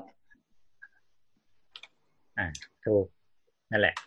เพราะว่าปกติผู้รับเหมาเขาจะถือว่าแบบมายังไงกูจะทำอย่างนั้น เสาโครงสร้างแปลว่าอะไรคะ เสาที่เป็นเสารับหลังคาหลักๆอะครับ ที่มันจะเป็นเสาเหล็กมั่งเสาปูนมั่งเสาบ้านมั่งอะไรเงี้ยอืมนั่นแหละ ขอขอขอนอกเรื่องได้ไหมพอพูดถึงเสาโครงสร้างอ่ะแล้วก็คิดถึงไอ้คลิปที่เป็นคนจีนที่มันต่อเติมระเบียง นะคือคือต้อง เอ อ อ ธิบายก่อนเห็นแล้ว มันเป็นมันเป็นคอนโดมิเนียมคอนโดมิเนียมสูงๆเนาะแล้วเหมือนเขาจะต่อเติมระเบียงเลยทุกอย่างอ่ะมันก็เลยเอาช่างอ่ะไปกระเทาะปูนอ่ะออกจากเสาตรงตรงริมขอบของคอนโดมิเนียม ตรงนั้นอ่ะเหลือแค่โครงเหล็กเว้ย ซึ่งคิดว่าถ้าตัดไปเรื่อยๆเขาจะตัดออกทั้งหมดนั่นแหละ ไอ้ เอ เหี้ย อ แม่ง ผมว่าน่าน่าจะตัดออกไปเลย น่ากลัว อะเพ มาก ราะว่า อะ เสามันเกะกะวิวเว้ยตัดแม่งเลย คือน่ากลัวมากอ่ะ คือถล่มเลยอ่ะบอกเลย ประเด็น อันนี้แก้ คื ไง อ วะ ถ้าตัดเสาตรงนั้นน่ะ ถามถล่มไหมยังเพราะจริงๆเสาริมอาคารสูงสุดสูงสุดจริง ๆ เลยอ่ะเสาริมอาคารไม่ค่อยได้รับแรงเท่าไหร่ อ๋ออ๋อมันแค่ เพ รับ ราะว่า ระ ตั เบี วย ง เนี้ย ใช่ไหม มันจะเป็นเสา เป็นระเบียงใช่ไหม อ่ามันเป็นระเบียงเฉยๆซึ่งจ อื ริง ม ๆโครงสร้างหลัก มันจะต้องเป็นเสาชุดกลางที่มันจะรับน้ำหนักเยอะและเท่าที่ดูวันนั้นเนี่ยมันเป็นส่วนแคนติลีฟของของระเบียงได้วยซ้ำยึบไปหนึ่งชุด แต่มันก็ตัดเสาชุดนี้ออก นั่นหมายความว่า แต่ ไอ้ตัว ข้างบนไง ตัวระเบียง ไอ้ระเบียงข้างบน มั ไง ทุบลงมาเฉยๆแต่ ว่าชั้นต่อต่อๆไปอ่ะมันก็จะถูกคิดด้วยโครงส เอ ร้าง อเออเออเออ ตัวอาคารอยู่แล้วอย่างเงี้ยถามว่าตอน น่า นี้ กลั มั วน จะ มา พังกอ่ะ ไหมในระยะสั้นน่ะไม่พังหรอกแต่มันก็จะเป็นในกรณีคล้ายๆกับตึกแถวตึก ไม่พี่แต่ต้องคิดถึงวินโหลดด้วยนะ อ่าวิโรดใช่วิโรดแต่ว่าปกติตัวรับวิโรดจริงๆหลัก ๆ มันจะเป็นคอกลางไงแล้วก็ตัว ไม่ โปร ไม่ เฟติ้งของ ไอ้วินวินโหลดวินโหลดที่มันกระทบกับตัวของ ไอ้ระเบียงชั้นบนไง อืมนั่น เอ แหละ อที่เรามันมันวินโหลดมันซัดขึ้นข้างบนน่ะ มันก็ทำให้โครงสร้างมันขยับอ่ะ ใช่ใช่แต่ว่าจริง ๆ การการคำนวณวิโรดของตัวตึกอ่ะที่มันจะรับความโยกของตัวตึกได้จริงๆอ่ะมันจะอยู่ที่คอกลางของตึก เอออันอันนี้ อันนี้เข้าใจเข้าใจ เออนึกออกนึกออกใช่ไหมเพราะนั่นแหละ เออ บอกว่าถ้ามันจะพังมันยังไม่พังหรอกแต่ถามว่าห้องที่มันจะสวยที่สุดคือห้องที่อยู่เหนือมันหนึ่งห้อง ไอ้เหี้ย อืม กูจะฟ้องมึง อะไรคือวินโหลดอ่ะ นะโบทอธิบาย เออพี่โออธิบายน่าจะเข้าใจง่ายก วิ ว่า โหลดคือปกติ โย เวน ลา โยนโยนให้จบจบๆ นึ ไป กภาพเวลาสมมติเราขึ้นที่สูงนะอ่ะสมมติเราขึ้นไปดอยขึ้นอะไรก็ได้เงี้ยเวลาลมพัดมาแรงๆอ่ะเราก็จะรู้สึกว่าตัวเราเอียงใช่ไหมหรือตัวเราแบบจะปลิวเพราะว่าลมมันปะทะเออคำว่าวิโหลดหมายถึงว่าแรงที่ลมมากระทำต่อตึก ยิ่งสูงแรงลมยิ่งกระทะต่อตึกเนี่ยจะยิ่งแรงขึ้นเรื่อยๆเพราะฉะนั้นเวลาเราสร้างตึกเนี่ยนอกจากเราคำนวณความน้ำหนักของตัวตึกลงไปเพื่อฐานรากแล้วเนี่ย เรายังต้องคำนวณความแข็งแรงของตึกที่ว่าเวลาลมมันตีอัดเข้ามาเนี่ย จะทำให้ตึกเนี่ย ไม่สั่นจนหัก รู้รู้หรือไม่ว่าอาคารสูงๆเนี่ยเขาออกแบบให้ตึกมันเหวี่ยงออกไปได้ด้วย ประมาณกี่กี่เซนวะสิบยี่สิบเซนนะให้มันเขย่าได้อะ อืม อืม ไอ เออแบบสมมติว่าคือตึกมันจะไม่ใช่เป็นแท่งแบบแท่งตรงๆเนี่ยแต่มันจะเอาดีไซน์ให้โครงสร้างมันสามารถลู่ไปตามแรงลมได้นิดหน่อย แกว่งได้ใช่ไหม แกว่งได้ อืม ซึ่ง ใช่ จริง ๆ อันเนี้ยมันมาจากหลักฟิสิกส์ตรงที่ว่าปกติอะไอวัตถุชนิดหนึ่งเนี่ยที่มันจะพังได้เนี่ย มันก็ต้องมีความสั่นท้องที่ตรงเข้ากับจุดที่แรงปะไลของตัวตึกเนี่ยมันไม่สามารถรับได้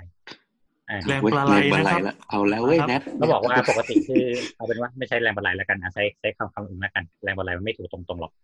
คือปกติวัสดุวัสดุที่หนึ่งเนี่ย มันจะมีค่าความสั่นของมันอยู่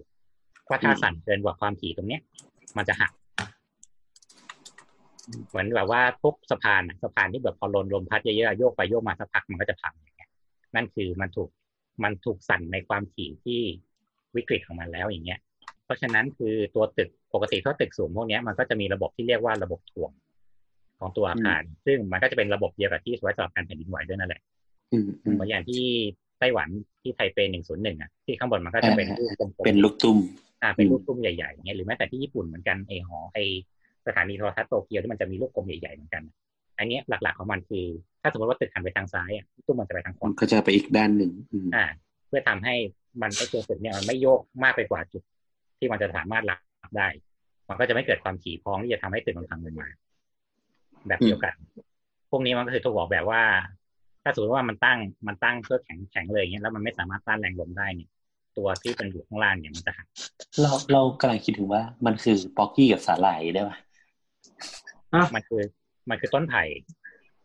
เหมือน เออ พายุ ก็ มาต้ขี้น กับ ไผ่ ต้นไผ่ ได้หนึ่ง ด้วย รอดต้นสักหักเนี่ยเพราะต้นสักมันไม่สามารถลู่ได้มากกว่านั้น จนทำให้มันเกิดความแรงต้านไม่ไหวแล้วมันก็เลยหักกลางไปเลย ก็จริง ๆ ง่ายๆก็เสาไฟฟ้ามั้งน่าจะเห็นภาพ ที่เวลามันเหมือนอืมแต่มันก็ไม่ค่อยหักกันเนาะ เสาไฟฟ้าเป็นคอนกรีตอัดแรงที่มันต้องมีสลิงดึงไงสี่ด้าน อืม เสาไฟฟ้าเขามี ใช่ รูรูรูรูรูรูนี่คือให้ลมผ่านปะ เอาไว้ ไม่ใช่ให้คนปีนขึ้นไปซ่อม เอาไว้สำหรับเสียบเหล็กไว้ปีนเป็นขั้นบันได ใช่ นั่นแหละ เมื่อกี้ถึงไหนแล้ววะ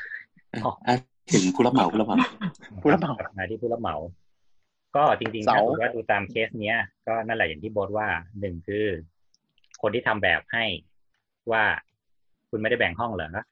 นู่นนี่นั่น ถ้าสมมติว่าเป็นในกรณีที่มันเป็นตลาดเป็นอะไรเงี้ยอ่าโอเคก็อาจจะไปจ้างผู้รับเหมาว่าอ่าผู้รับเหมาทำหน่อยนู่นนี่นั่น อันนี้ก็ถือเป็นความแย่ของผู้รับเหมาตรงที่ว่า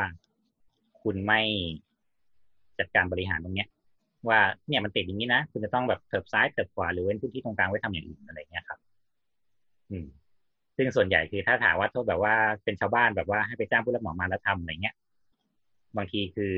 ถ้าแบบชาวบ้านก็บอกว่าเอ้ยไม่เอาหรอกเอ้ยมันติดประตูใช้ไม่ได้อะไรเงี้ยผู้รับเหมาก็จะบอกว่าเอ้ยมันทำได้แค่นี้แหละ มันมากกว่านี้ไม่ได้ละแก้ไม่ได้ละรับรับไปเถอะอะไรเงี้ยครับ มันก็จะเป็นกิจกรรม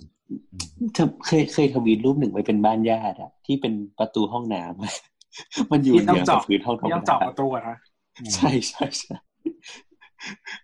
รูปนานมากแล้วนะ ใช่ เป็นแบบ คือ ต้อง คือคือจะเสิร์ฟยังไงดีก็คือ คือบางทีผู้รับเหมา ก็แค่เหมือนทำให้มันจบจบๆไป อาจจะไม่ใช่ตัวผู้รับเหมาเอง อาจจะเป็นตัวนายช่างนั่นแหละ คือผู้รับเหมาบางทีก็ไม่ได้อยู่หน้างานตลอด แล้วก็สั่งให้ช่างหรือลูกน้องเนี้ยทำไปเรื่อยๆ คือบางทีถ้าเราเจอแบบช่างไม่ดีช่วยอ่ะ มันก็จะทำไปเรื่อยๆไงแล้วพอเสร็จแล้วผู้รับเหมาเข้ามาแล้วแบบอ้าวแล้วกูต้องแก้ก็คือเป็นต้นทุนกูก็จะประมาณว่าก็มันจะไม่แก้ก็ปล่อยให้มันคาราคาซังไปอย่างนั้น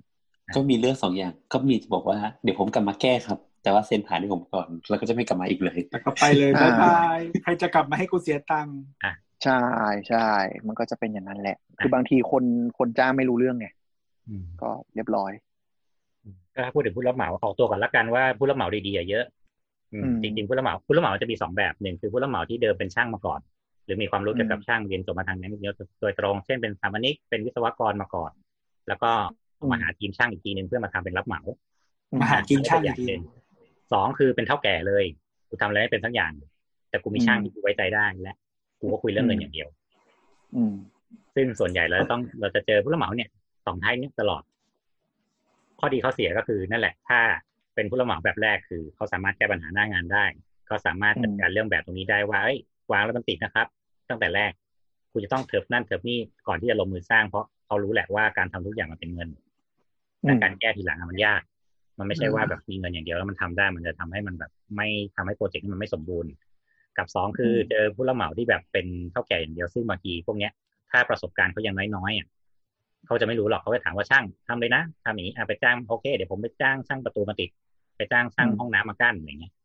แล้วจะ อืม แล้วก็คือแบบเออกั้นไปเลยกั้นไปเลย แล้วก็บอกเสร็จเสร็จก็บอกเดี๋ยวจะเข้ามาตรวจงานอย่างเงี้ยก็จะเป็นอย่างเงี้ยก็คือว่า มาถึงเสร็จอ้าวแก้เอาแก้ไม่ได้แล้วอย่างเงี้ยถ้าแก้ก็เสียตังค์เออก็รับรับไปเถอะอะไรเงี้ยอืม ใช่ ซึ่ง ใช่ มันก็จะมีหลายอย่าง สมมติอ่ะขอลองพูดคร่าวๆแล้วกันว่าสมมติว่าคุณสร้างบ้านหนึ่งหลังอย่างเงี้ย ถ้าสมมติว่าคุณไปเจอผู้รับเหมาที่ไม่ดีวงเล็บนะว่าผู้รับเหมาที่ไม่ดี ไม่ใช่ทุกคนที่จะเจอแบบนี้นะอืม คุณจะจะโดนเรื่องอะไรบ้างหนึ่งตั้งแต่เรื่องงานวางผังละถ้าคุณเจอผู้รับเหมาที่ไม่ดีอ่ะเขาอาจจะขุดหลุมได้ไม่ลึกตามที่คุณต้องการ ตามที่แบบต้องการไม่ใช่ตามที่คุณต้องการอยู่คือสมมติเรามีแบบบ้านหนึ่งหลังอย่างเงี้ยสมมติว่าผู้ออกแบบเขาออกแบบให้เรียบร้อยแล้ววิศวกรคำนวณไว้ให้เรียบร้อยแล้วว่าต้องฝังต่อหม้อเท่าไหร่ตอกเข็มเท่าไหร่ใส่เหล็กเท่าไหร่เทฐานหนาแค่ไหนอะไรเงี้ยครับ ซึ่งถ้าสมมติว่าเราเจอผู้รับเหมาที่ดีเขาก็จะแบบวางแผนให้เรียบร้อยแล้วว่าขุดเท่านี้นะเราใส่เหล็กเท่านี้นะ คุณมาเช็คสิความลึกมีเท่านี้ คุยแผนงานกับเราเรียบร้อย แต่จุดที่มันจะเป็นการยึกยักยึกยักได้คือหนึ่งอาจจะเทคอนกรีตที่หนาไม่เท่ากับที่เราต้องการ สมมติว่าเราต้องเทไปแบบ ใช้ทั้งหมดสิบคิว ก็อาจจะลักไก่ว่าเทแค่เก้าคิวแล้วอีกคิวหนึ่งไม่เท ซึ่งถ้าเราไม่ได้เช็คสมมติเทฐานแรกบอกให้ยี่สิบห้าเซนน่ะเราก็คงไม่ปีนลงไปแล้วแบบเอาไม้บรรทัดจุ่มลงไปวัดแล้วแบบเฮ้ยยี่สิบสองจุดห้าหายไปสองเซนครึ่ง อะไรเงี้ยครับ ซึ่งตรงเนี้ยมันจะเป็นความเออร์เลอร์ที่เขาก็แบบว่าเออมันเออร์เลอร์แหละอย่างเงี้ย อืม อีกหลาย ซึ่ง ไป มึงซึ่งมันจะส่งผลต่ออะไรส่งผลต่อการรับหนักของอาคาร ประมาณหนึ่ง อ่ แต่มัน จริงๆ มัน อ่ะ มันไม่ได้เป็นแบบเยอะใช่ไหม ใช่ มันจะไม่เยอะ นี่คือพูดในพูดในกรณีที่ว่าเขาเอานิดเดียวไง เออเออ ส ใช่ องคือ แต่ว่า เหล็กเหลเอ็ อก เออเดี๋ยว อ่าสมมติ ครับ ว่าเห เหล็ล็ก กต้อง ใช่ ใส่ทั้งหมดสิบเส้นกูใส่เก้าหรือบางอันกูใส่แปดสองคือสมมติว่าความหนาเหล็กสเปคไว้เก้ามิลกูใส่หกมิ ลเป็นต้น ซึ่งถามว่า ทุกอย่า ถ้าง สมมติว่า มีทุกอย่าง เราอย่างเราอย่างเป็นคนที่เรียนมาหรือว่าเรารู้เรื่องเนี้ย เราสามารถเช็คได้ไงแต่ถามว่าผู้รับเหมาเสร็จแบบว่าชาวบ้านทั่วไปที่แบบไปจ้างผู้รับเหมามา อืมไม่รู้หรอก หนึ่งแบบกูก็ดูไม่เป็นอยู่แล้วสองคือช่างใส่ตามแบบใช่ไหมใช่ครับ แต่แบบเขียนเก้านี่ผูกได้หก ใช่ เขียนได้ ใช่ สิบเล่นผูกได้แปดปอก คือ ใส่ไว้ ถ้า 20 คน ใส่สามสิบอะไรเงี้ย คือถ้าคนไม่สังไม่สังเกตขนาดหุ่นเหล็กบ่อยๆอ่ะมันก็ไม่รู้หรอก ยิ่งยิ่งหนึ่งเบอร์เนี่ยยิ่งแบบดูไม่ออกเลยอ่ะบาง คือ ที อคือ ทำไมวัด โอเค จริงๆ ปัญปัญหาเนี้ย มันโอเคมันอาจจะทำให้บ้านมันอยู่ได้ มันอาจจะแบบโอเคมันเสร็จแล้วกว่ามันจะมีปัญหาจริงๆก็คือ อาจจะเลยหนึ่งปีที่เขารับประกันอะไรเงี้ยแต่ว่าอันนั้นอ่ะก็ไม่ใช่ปัญหาหลักปัญหาหลักก็คือ บ้านเนี่ย พวกเนี้ยพอมันอยู่สักพักแล้วมันจะต่อเติม พอต่อเติมเนี่ยปั๊บเนี่ยจะมีปัญหาละถ้าเกิดบ้านไม่มีมาตรฐานอืม ยิ่งพวกอาคารที่เป็นเขาเรียกอะไรอะห้องแถวต่างๆเนี่ย อืม ไอ้พวกเนี้ยยิ่งน่ากลัว อืม ประมาณนี้พี่โอต่อเลยครับตัวที อ่ะไม่เป็นไรก็นั่นแหละคือจริง ๆอ่ะคือปกติพวกเนี้ยถ้าสมมติว่าปกติงานเวลาออกแบบก่อสร้างอ่ะเขาจะเผื่อค่า safety factor ของโครงสร้างไว้อยู่ละเช่นสมมติว่ามันรับต้องรับน้ำหนักหนึ่งตันอ่ะเขาจะใส่ไว้สองตันอยู่ละเพราะฉะนั้นการเกิดเออร์เรนิดๆหน่อยๆมันไม่ค่อยเกิดผลหรอก เราแทบไม่รู้ด้วยซ้ำเพราะว่ามันก็แค่ค่าค่าค่าป้องกันความปลอดภัยมันหายไปหน่อยนึง อืม ซึ่งบางที่อ่ะหลาย ๆ ที่อ่ะมันอยู่ได้เพราะแบบนี้ คือบังเอิญว่าช่างเขาใส่ป้องค่าป้องกันไว้เยอะ แล้วบังเอิญมันไม่เกินจุดวิกฤตมันก็เลยรอด แต่มันก็มีหลายที่ที่มันไม่รอด และอย่างที่บดว่ากว่าจะรู้ตัวคือสมมติว่าผ่านไปสองปีแล้วว่าเพิ่งสุดผู้รับเหมาลอยตัวแล้วนะเพราะผู้รับเหมายังไม่รับประกันงานหนึ่งปี ส่วนมากมันจะรับประกันโครงสร้างห้าปี แต่รับประกันงานแบบผนังอะไรเงี้ย อืม แบบปีเดียวอะซึ่ง อะไรประมาณนั้น ไอ้พวกโครงสร้างพวกเนี้ยมันจะ อืม หย่อนหรือมันจะตกท้องช้านิดหน่อยมันก็คือ เลยเวลาไปสักพักแล้ว อ่าอะไรประมาณนั้นสอง แล้คือบวางที ยรู้ว่ ก็ โครงสร้างอืม อืม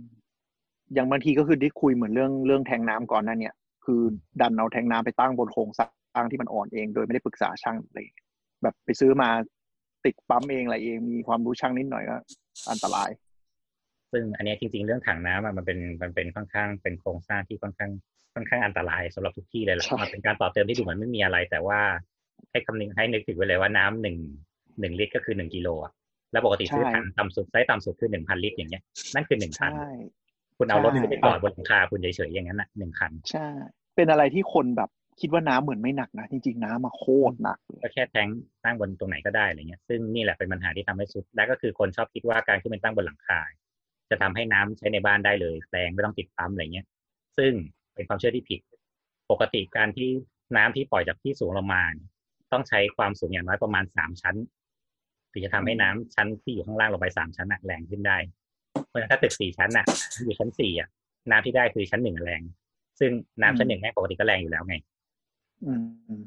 อืมชั้น ซึ่ง สอง ถ้าแบบ สมสิก็ต้องต่อปั๊มอยู่ดี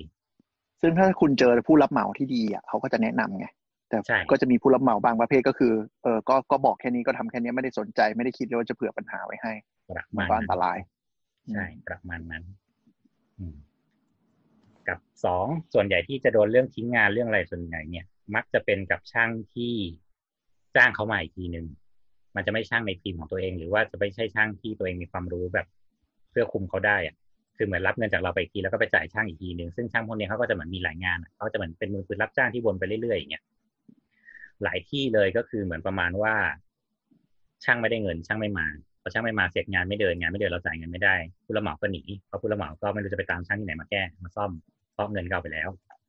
ส่วนใหญ่ ใช่ จะเจอในเคสแบบนี้ค่อนข้างเยอะ อืม ซึ่งถ้าสมมติว่าเป็นช่างที่เขาทำเองคำนวณเองนู่นนี่นั่นเองเนี้ยเขาจะส่วนใหญ่พวกเนี้ยจะเบรกงานได้ได้ก่อน ว่าแบบเฮ้ยพี่ไม่ไหว ผมลองคำนวณแล้วพี่เพิ่มนั่นเพิ่มนี่เยอะเกินไปอะไรเงี้ยเออถ้าสมมติว่าพี่เพิ่มเงินให้ผมได้ตามนี้อย่างเงี้ยมันก็โอเค แต่ถ้าไม่ได้ก็ไม่โอเค หรือช่างเขาอยู่ในมืออะเขาสามารถทำอะไรเมื่อไหร่ก็ได้ เขาแค่ไปหาลูกมือมาเขาทำเองก็ได้อะไรเงี้ย ส่วนใหญ่พวกเนี้ยจะรอดจะไม่ค่อยมีปัญหา กับสองคือเรื่องแบ่งงวดงาน คือหลายคนจะชอบแบ่งงวดงาน แล้วก็เป็นงวดงานที่เกินหน้างานไปเยอะพอสมควร คือเราจะรู้ไม่ดูไม่ง่ายว่างานมันเกินงวดไหมอย่างเงี้ยอาจจะต้องอาศัยการให้เขาสอนนิดนึงแหละว่า เนื้องานตรงเนี้ยลองคำนวณเป็นเงินที่อยู่ใน BOQ ในตารางงานแล้วเนี่ย มันถึงกับเนื้องานที่เขาทำไปหรือยังโดยปกติงานโครงสร้างเนี่ย ค่างานโครงสร้างไม่ควรเกินครึ่งหนึ่งของค่าก่อสร้างทั้งหมด อืม หลายที่จะชอบ แล้วมัแบนบว่าอ่าค่าลงถังก็เอาไปละแสนหนึ่งนี่แม่งขุดดินอย่างเดียวใช้ไม่ถึงสามพันอะไรเงี้ย ใช่ใช่ แต่พอ ถ้างาน หมด โค เดื ร อง สร้างไม่ควรเกินครึ่งหนึ่งของงานก่อสร้างทั้งหมดนะครับ โครงสร้างประมาณสักสามสิบเปอ ใช่คร์เซ็ รับนต์นะ ควรประมาณไม่เกิน ประมาณ สาม นะ สิบ ประมาณ เช่นสมมติว่าเราตั้งงบสร้างบ้านไว้ล้านหนึ่งอ่ะ อ่า แล้วเขาบอกว่าอ่ะผมจะขอเบิกห้าแสนหลังจากที่ผม อื ทำ ม โครงสร้างบ้านเสร็จหมดแล้ว อ่ะนี่แม่งอันตรายแล้วเพ อื ราะ ม เราจะเพราะตอนเนี้ยลดค่าโครงสร้างมันแค่สามแสนนะแต่เราจ่ายไปห้าแสนแล้วอะเราเอาแอดแอดวานกันไปสองแสนแล้วนะ อืม ซึ่ง เขายิ้มมานะ สม ยิ้ม มติ มา ว่าถ้าเขาหายไปอ่ะ เราไม่สามารถเอาเงินห้าแสนที่เหลือ ไปจ้างงานส่วนที่เหลือมาทำต่อได้เนี่ย เออ ใช่ เราต้องพยายามบริหารให้เราสามารถว่าถ้าช่างคนเนี้ยหายสับสูญไปอ่ะเงินที่เรายังเหลืออยู่อ่ะมันจะไปจ้างคนอื่นมาทำต่อได้ อืม คือเวลาจ้างผู้รับเหมาให้ระลึกไว้เสมอว่ามีโอกาสผู้รับเหมาจะตายหาทิ้งงานได้เกือบ ซึ่ง ตล บาง อด ที เวลา ไม่ใช่อ่าซึ่งบางทีไม่ใช่ผู้รับเหมาไม่ดีแต่กลายเป็นว่าช่างอันนี้ ใช่ ช่างเหมือนไปได้งานใหม่ที่ได้เงินเยอะกว่าแล้วช่างก็ไม่ใหม่เลยแล้วผู้รับเหมาก็ยืนหน้าแห้งอยู่แล้วพี่ครับ ช่างไปแล้วครับเนี่ยอ้าวไป ใช่ ไหน มาเมื่อไหร่ไม่มาแล้วครับอ้าวแล้วยังไงต่อผมไม่รู้จะไปหาช่างที่ไหนแล้วครับงั้นผมขอยกเลิกสัญญาอะไรแล้วกันครับขอบคุณครับสวัสดีครับเนี่ย เออแบบโอ้ช่างช่างต้องไปทำนา เออช่างต้องไปทำง สามเดือนเลย อืม ช่างทะเลาะกับเมียไม่มีอารมณ์ทำงานก็มี นั่นแหละครับ ซึ่ง มีได้ นั่นแหละ หมดครับ มันก็เลย เอ๊ะ หลักๆเลยมันก็จะเป็นเรื่องพวกเนี้ยเรื่องของการบริหารงวดงานแล้วก็ เรื่องของการเทคนิค ซึ่งเทคนิคมันก็คงดูยากแหละสำหรับคนทั่วไปอะเนาะ ใช่ใช่ ก็ดูแค่ชอบไม่ชอบดีไม่ดี แต่ว่าคือหลัก ๆ ก็อยากให้ดูเรื่องเนื้องานนี่แหละว่าอย่าให้เขา แต่ เบิ ผ ก ม เงินเกินไปกว่าที่มันควรจะเป็นมากนัก อืม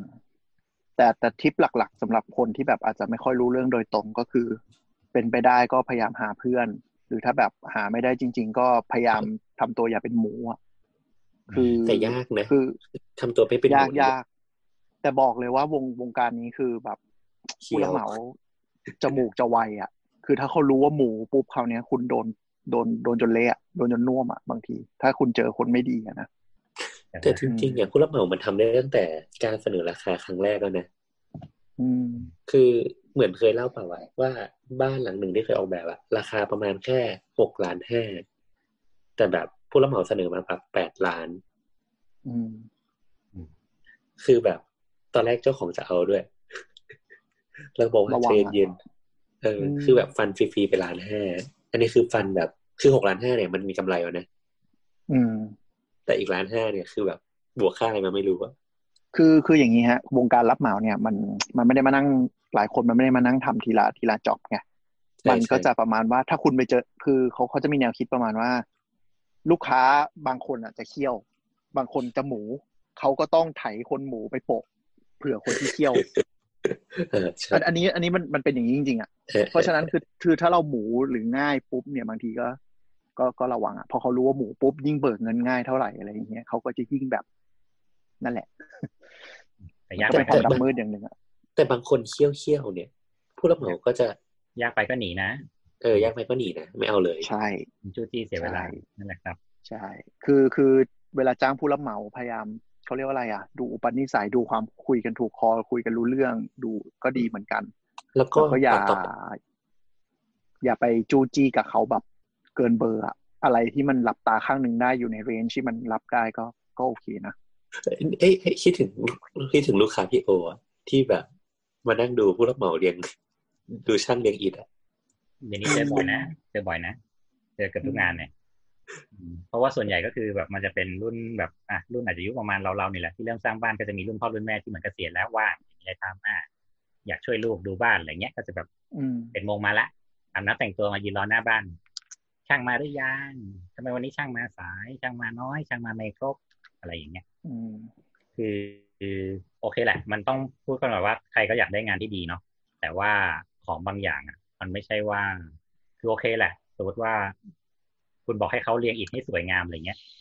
เรียงฉาบให้แบบได้ละเอียดเนี่ย คุณก็ต้องเผื่อเงินให้เขาคุณจะมาบอกว่าให้ทำราคากลางปกติ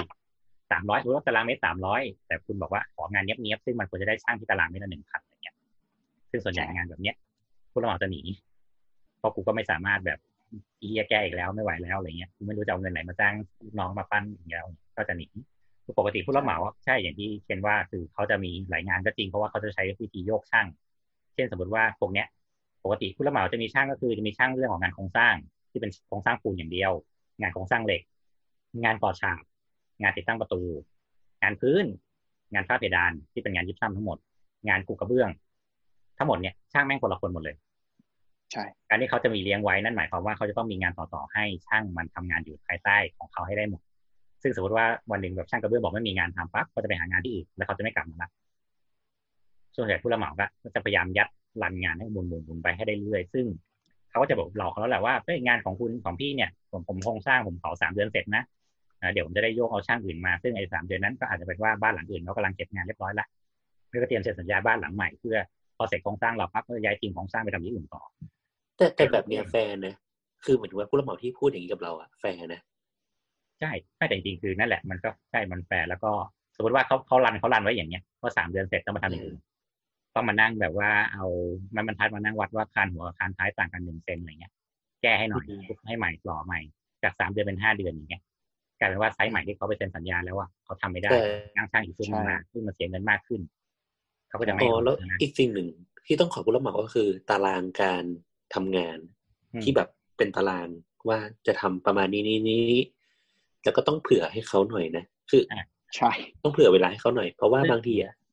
โดนหน้าฝนเนี่ยคือแม่งงานโครงสร้าง ใช่ ไม่เป็น ใช่ งานเสร็จอยู่แล้ว อืม ซึ่งอันเนี้ยควรมาพร้อมงวดงานตั้งแต่แรกนั่นแหละว่างวดงานเท่านี้ใช้เวลาประมาณเท่าไหร่ใช้นู่นนี่นั่นเท่าไหร่แล้วก็หมายเหตุเอาว่าว่าสมมติว่าฝนตกก็อ่ะก็บวกไปตามที่เห็นตามสภาพนู่นนี่นั่น อืม แต่หลักๆควรมีตารางให้เสร็จว่าสมมติว่าห้าเดือนก็คือห้าเดือน และภายในหนึ่งเดือนฉันควรเห็นอะไรได้บ้างสองเดือนฉัใช่นควรเห็นอะไรได้บ้าง และมันควรเป็นไปตามนั้น นี่คือวิธีการตรวจงานง่าย ๆ ที่แบบไม่มีผู้ที่อยู่ในแวดวงเนี่ยเป็นคนดูนะอืมก็ควรมีประมาณนี้และจ่ายเงินก็นั่นแหละประมาณความสมเหตุสมผลของมัน อืม คือผู้รับเหมาที่ดีมันจะมีไทม์ไลน์คร่าวๆว่าช่วงที่เบิกยี่สิบแรกสามสิบแรกห้าสิบแรกอะไรเงี้ย มันจะต้องมีอะไรเสร็จอะไรยังไงบ้างแล้วเขาก็จะพาเดินดูว่าเรียบร้อยนะอะไรอย่างเงี้ย ใช่ใช่ คือ แล้วอัน นั้น ถึงจะ อันนั้น เบิก ไม่เน งวด โอ ต่อ เค ไปใช่ อ่า แต่ถ้ามาประเภทแบบ เดี๋ยวเบิกนู่นเบิกนี่เบิกแบบไม่มีอะไรชัดเจนอะอันตราย ซึ่งงานโครงสร้างเนี่ยมันค่อนข้างเสร็จเร็ว ปกติเวลาสร้างบ้านเนี่ยงาน ใช่ โครงสร้างที่มันเป็นครึ่งหนึ่งของบ้านเนี่ยปกติ เดือนครึ่งสองเดือน เออมันใช้เวลาเร็วมากเพราะว่าพุทเทปูนเนี่ยรอห้าวันเสร็จเสร็จขึ้นตั้งใหม่เสร็จพวกเนี้ยจะเบิกที ใช่ ซึ่ง เพราะว่า อ่าเรา ปูนแพง เราพยายาม ใช้ผมแพ ถ้าง เรารู้สึกว่าเรากลัวเรากลัวเสียเงินมากๆ เราพยายามรวบงาน เช่นบางคนแบบว่าเทเสากูก็เบิกละตั้งพื้นกูก็เบิกละตั้งเสาอันที่สองกูก็เบิกอีกละเนี่ยก็บอกไปเลยว่า ก็เป็น ชั้นหนึ่งเสร็จจนถึงตั้งเสาขึ้นชั้นสองอ่ะโอเคเดี๋ยวผมค่อยค่อยจ่ายตังค์ โอเคถึงถึงหลังคาผมค่อยจ่ายตังค์มูลหลังคาเสร็จผมค่อยจ่ายตังค์อ่ะสามงวด อืม อย่างน้อยๆสามงวดเนี่ยกูมีตัวบ้านแล้วหลังคาเรียบร้อยละ อืม มึงจะหนีอย่างน้อยอะกูก็ยังเข้าไปอยู่ได้ หาช่างมาก่อน ได้ซึ่งเราสามารถตัดงานส่วนโครงสร้างทิ้งไปเลยไงเราไม่จำเป็น ใช่ใช่ใช่ เพราะว่าถ้าสมมติว่างานโครงสร้างมันเหลือค่าครึ่งหนึ่งแล้วเราต้องหาเจ้าใหม่มาทำงานที่เหลือค่าครึ่งหนึ่งเราจะโดนชาร์จตังค์สองเท่าเพราะเขาจะต้องเผื่องานแก้ซึ่งมันอันตราย ใช่ เราควรจะต้องให้เขาตัดงวดงานให้จบสมมติงานโครงสร้างจบเรายังพอไปหาช่างก่อฉากที่มันสามารถเริ่มที่ศูนย์ได้ในรา คื คา อคือข้อเสียข้อเสียของการที่ช่างหนีเนี่ย มันไม่ใช่แค่ มันไม่ใช่แค่ว่าเราต้องจ่ายเงิน หาช่างใหม่ไงแต่มันปัญหาคือช่างที่มาแทนน่ะ มันจะรู้สึกว่ามึงเคี่ยวอะแล้วมันจะชาร์จมึงแรงประมาณ ใช่ นึง ใช่ใช่ มันมันมีสองอย่างคือหนึ่งเขาจะคิดว่าเขาต้องพยายามไปหาข้อมูลว่าที่ช่างหนีไปเพราะอะไร ใช่ เรา ใช่ ไปหลักหรือเปล่าเราตู้ที่สองคือช่างพวกเนี้ย จะไม่ไว้ใจช่างเดิมว่าพี่ผมไม่รู้หรอกนะว่าเขาใส่เหล็กครบหรือเปล่า ผมไม่กล้าการันตีหรอกนะว่าผมเอาพื้นมาตั้งให้แนนนี่มันจะรอดหรือเปล่างั้นผมขอใช่ไหมแล้วผมขอหล่อคันใหม่กับสามคือ ถ้าสมมติชุดเนี้ยมันต้องล้านหนึ่งอ่ะผมขอคิดพี่ล้านสองล้านสามนะเป็นค่าประกันความเสี่ยง อืม ใช่ และสี่คืองานแก้ผมไม่ทำ เออใช่ เนี่ย นี่คือความแย่ที่สุดของการที่หาผู้รับเหมามาทำงานแก้ เพราะฉะนั้น คือ เวลา จริงๆ แนะ แม่ นำ จ้างถาวันนี้ จ้างถาวันนี้ก็โดนจ้างถาวันนี้ก็โดนนั่นแหละปกติการแนะนำก็คือว่าพยายามพยายามให้เก็บให้จ่ายค่างวดเนี่ยพยายามเฉลี่ยเฉลี่ยให้มันจบในแต่ละในแต่ละส่วนในแต่ละส่วนไป ซึ่งบางทีพอผู้รับเหมาชอบแบบว่าเนี่ยเดี๋ยวผมขึ้นคานชั้นหนึ่งเสร็จกำลังผมขึ้นคานชั้นสองผมจะก่อฉากไปด้วยแล้วผมขอ เก็บเงินทั้งสองงวดเลยนะตอนเนี้ยมันมีงานคล่อมกันอยู่แล้วซึ่งโอเคมันดีในแง่ของความเร็ว แต่ว่าพอเวลาเราจ่ายตังค์อ่ะบางทีเราเราเวทไม่ถูกไงว่า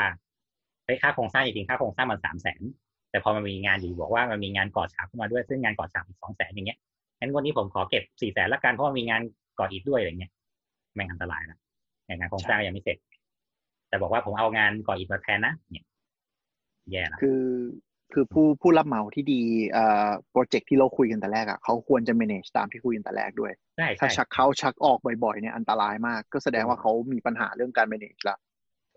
ซึ่งบางที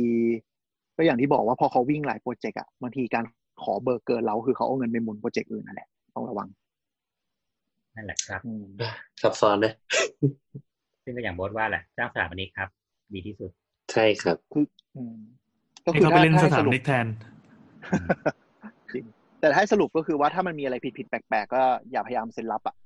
อ่า อย่าพยายามจ่ายตังค์คือถ้างานเล็กๆก็คืออย่าพยายามจ่ายตังค์จนกว่ามันจะจบ ไม่งั้นมันมันมันยิ่งอันตราย โอเค ทั้งหมดนี้ก็เป็นสาวสาวๆช่างเถอะนะครับ EP พรีเมียมนะครับ เราก็เลยอัดกันนานหน่อยสองชั่วโมง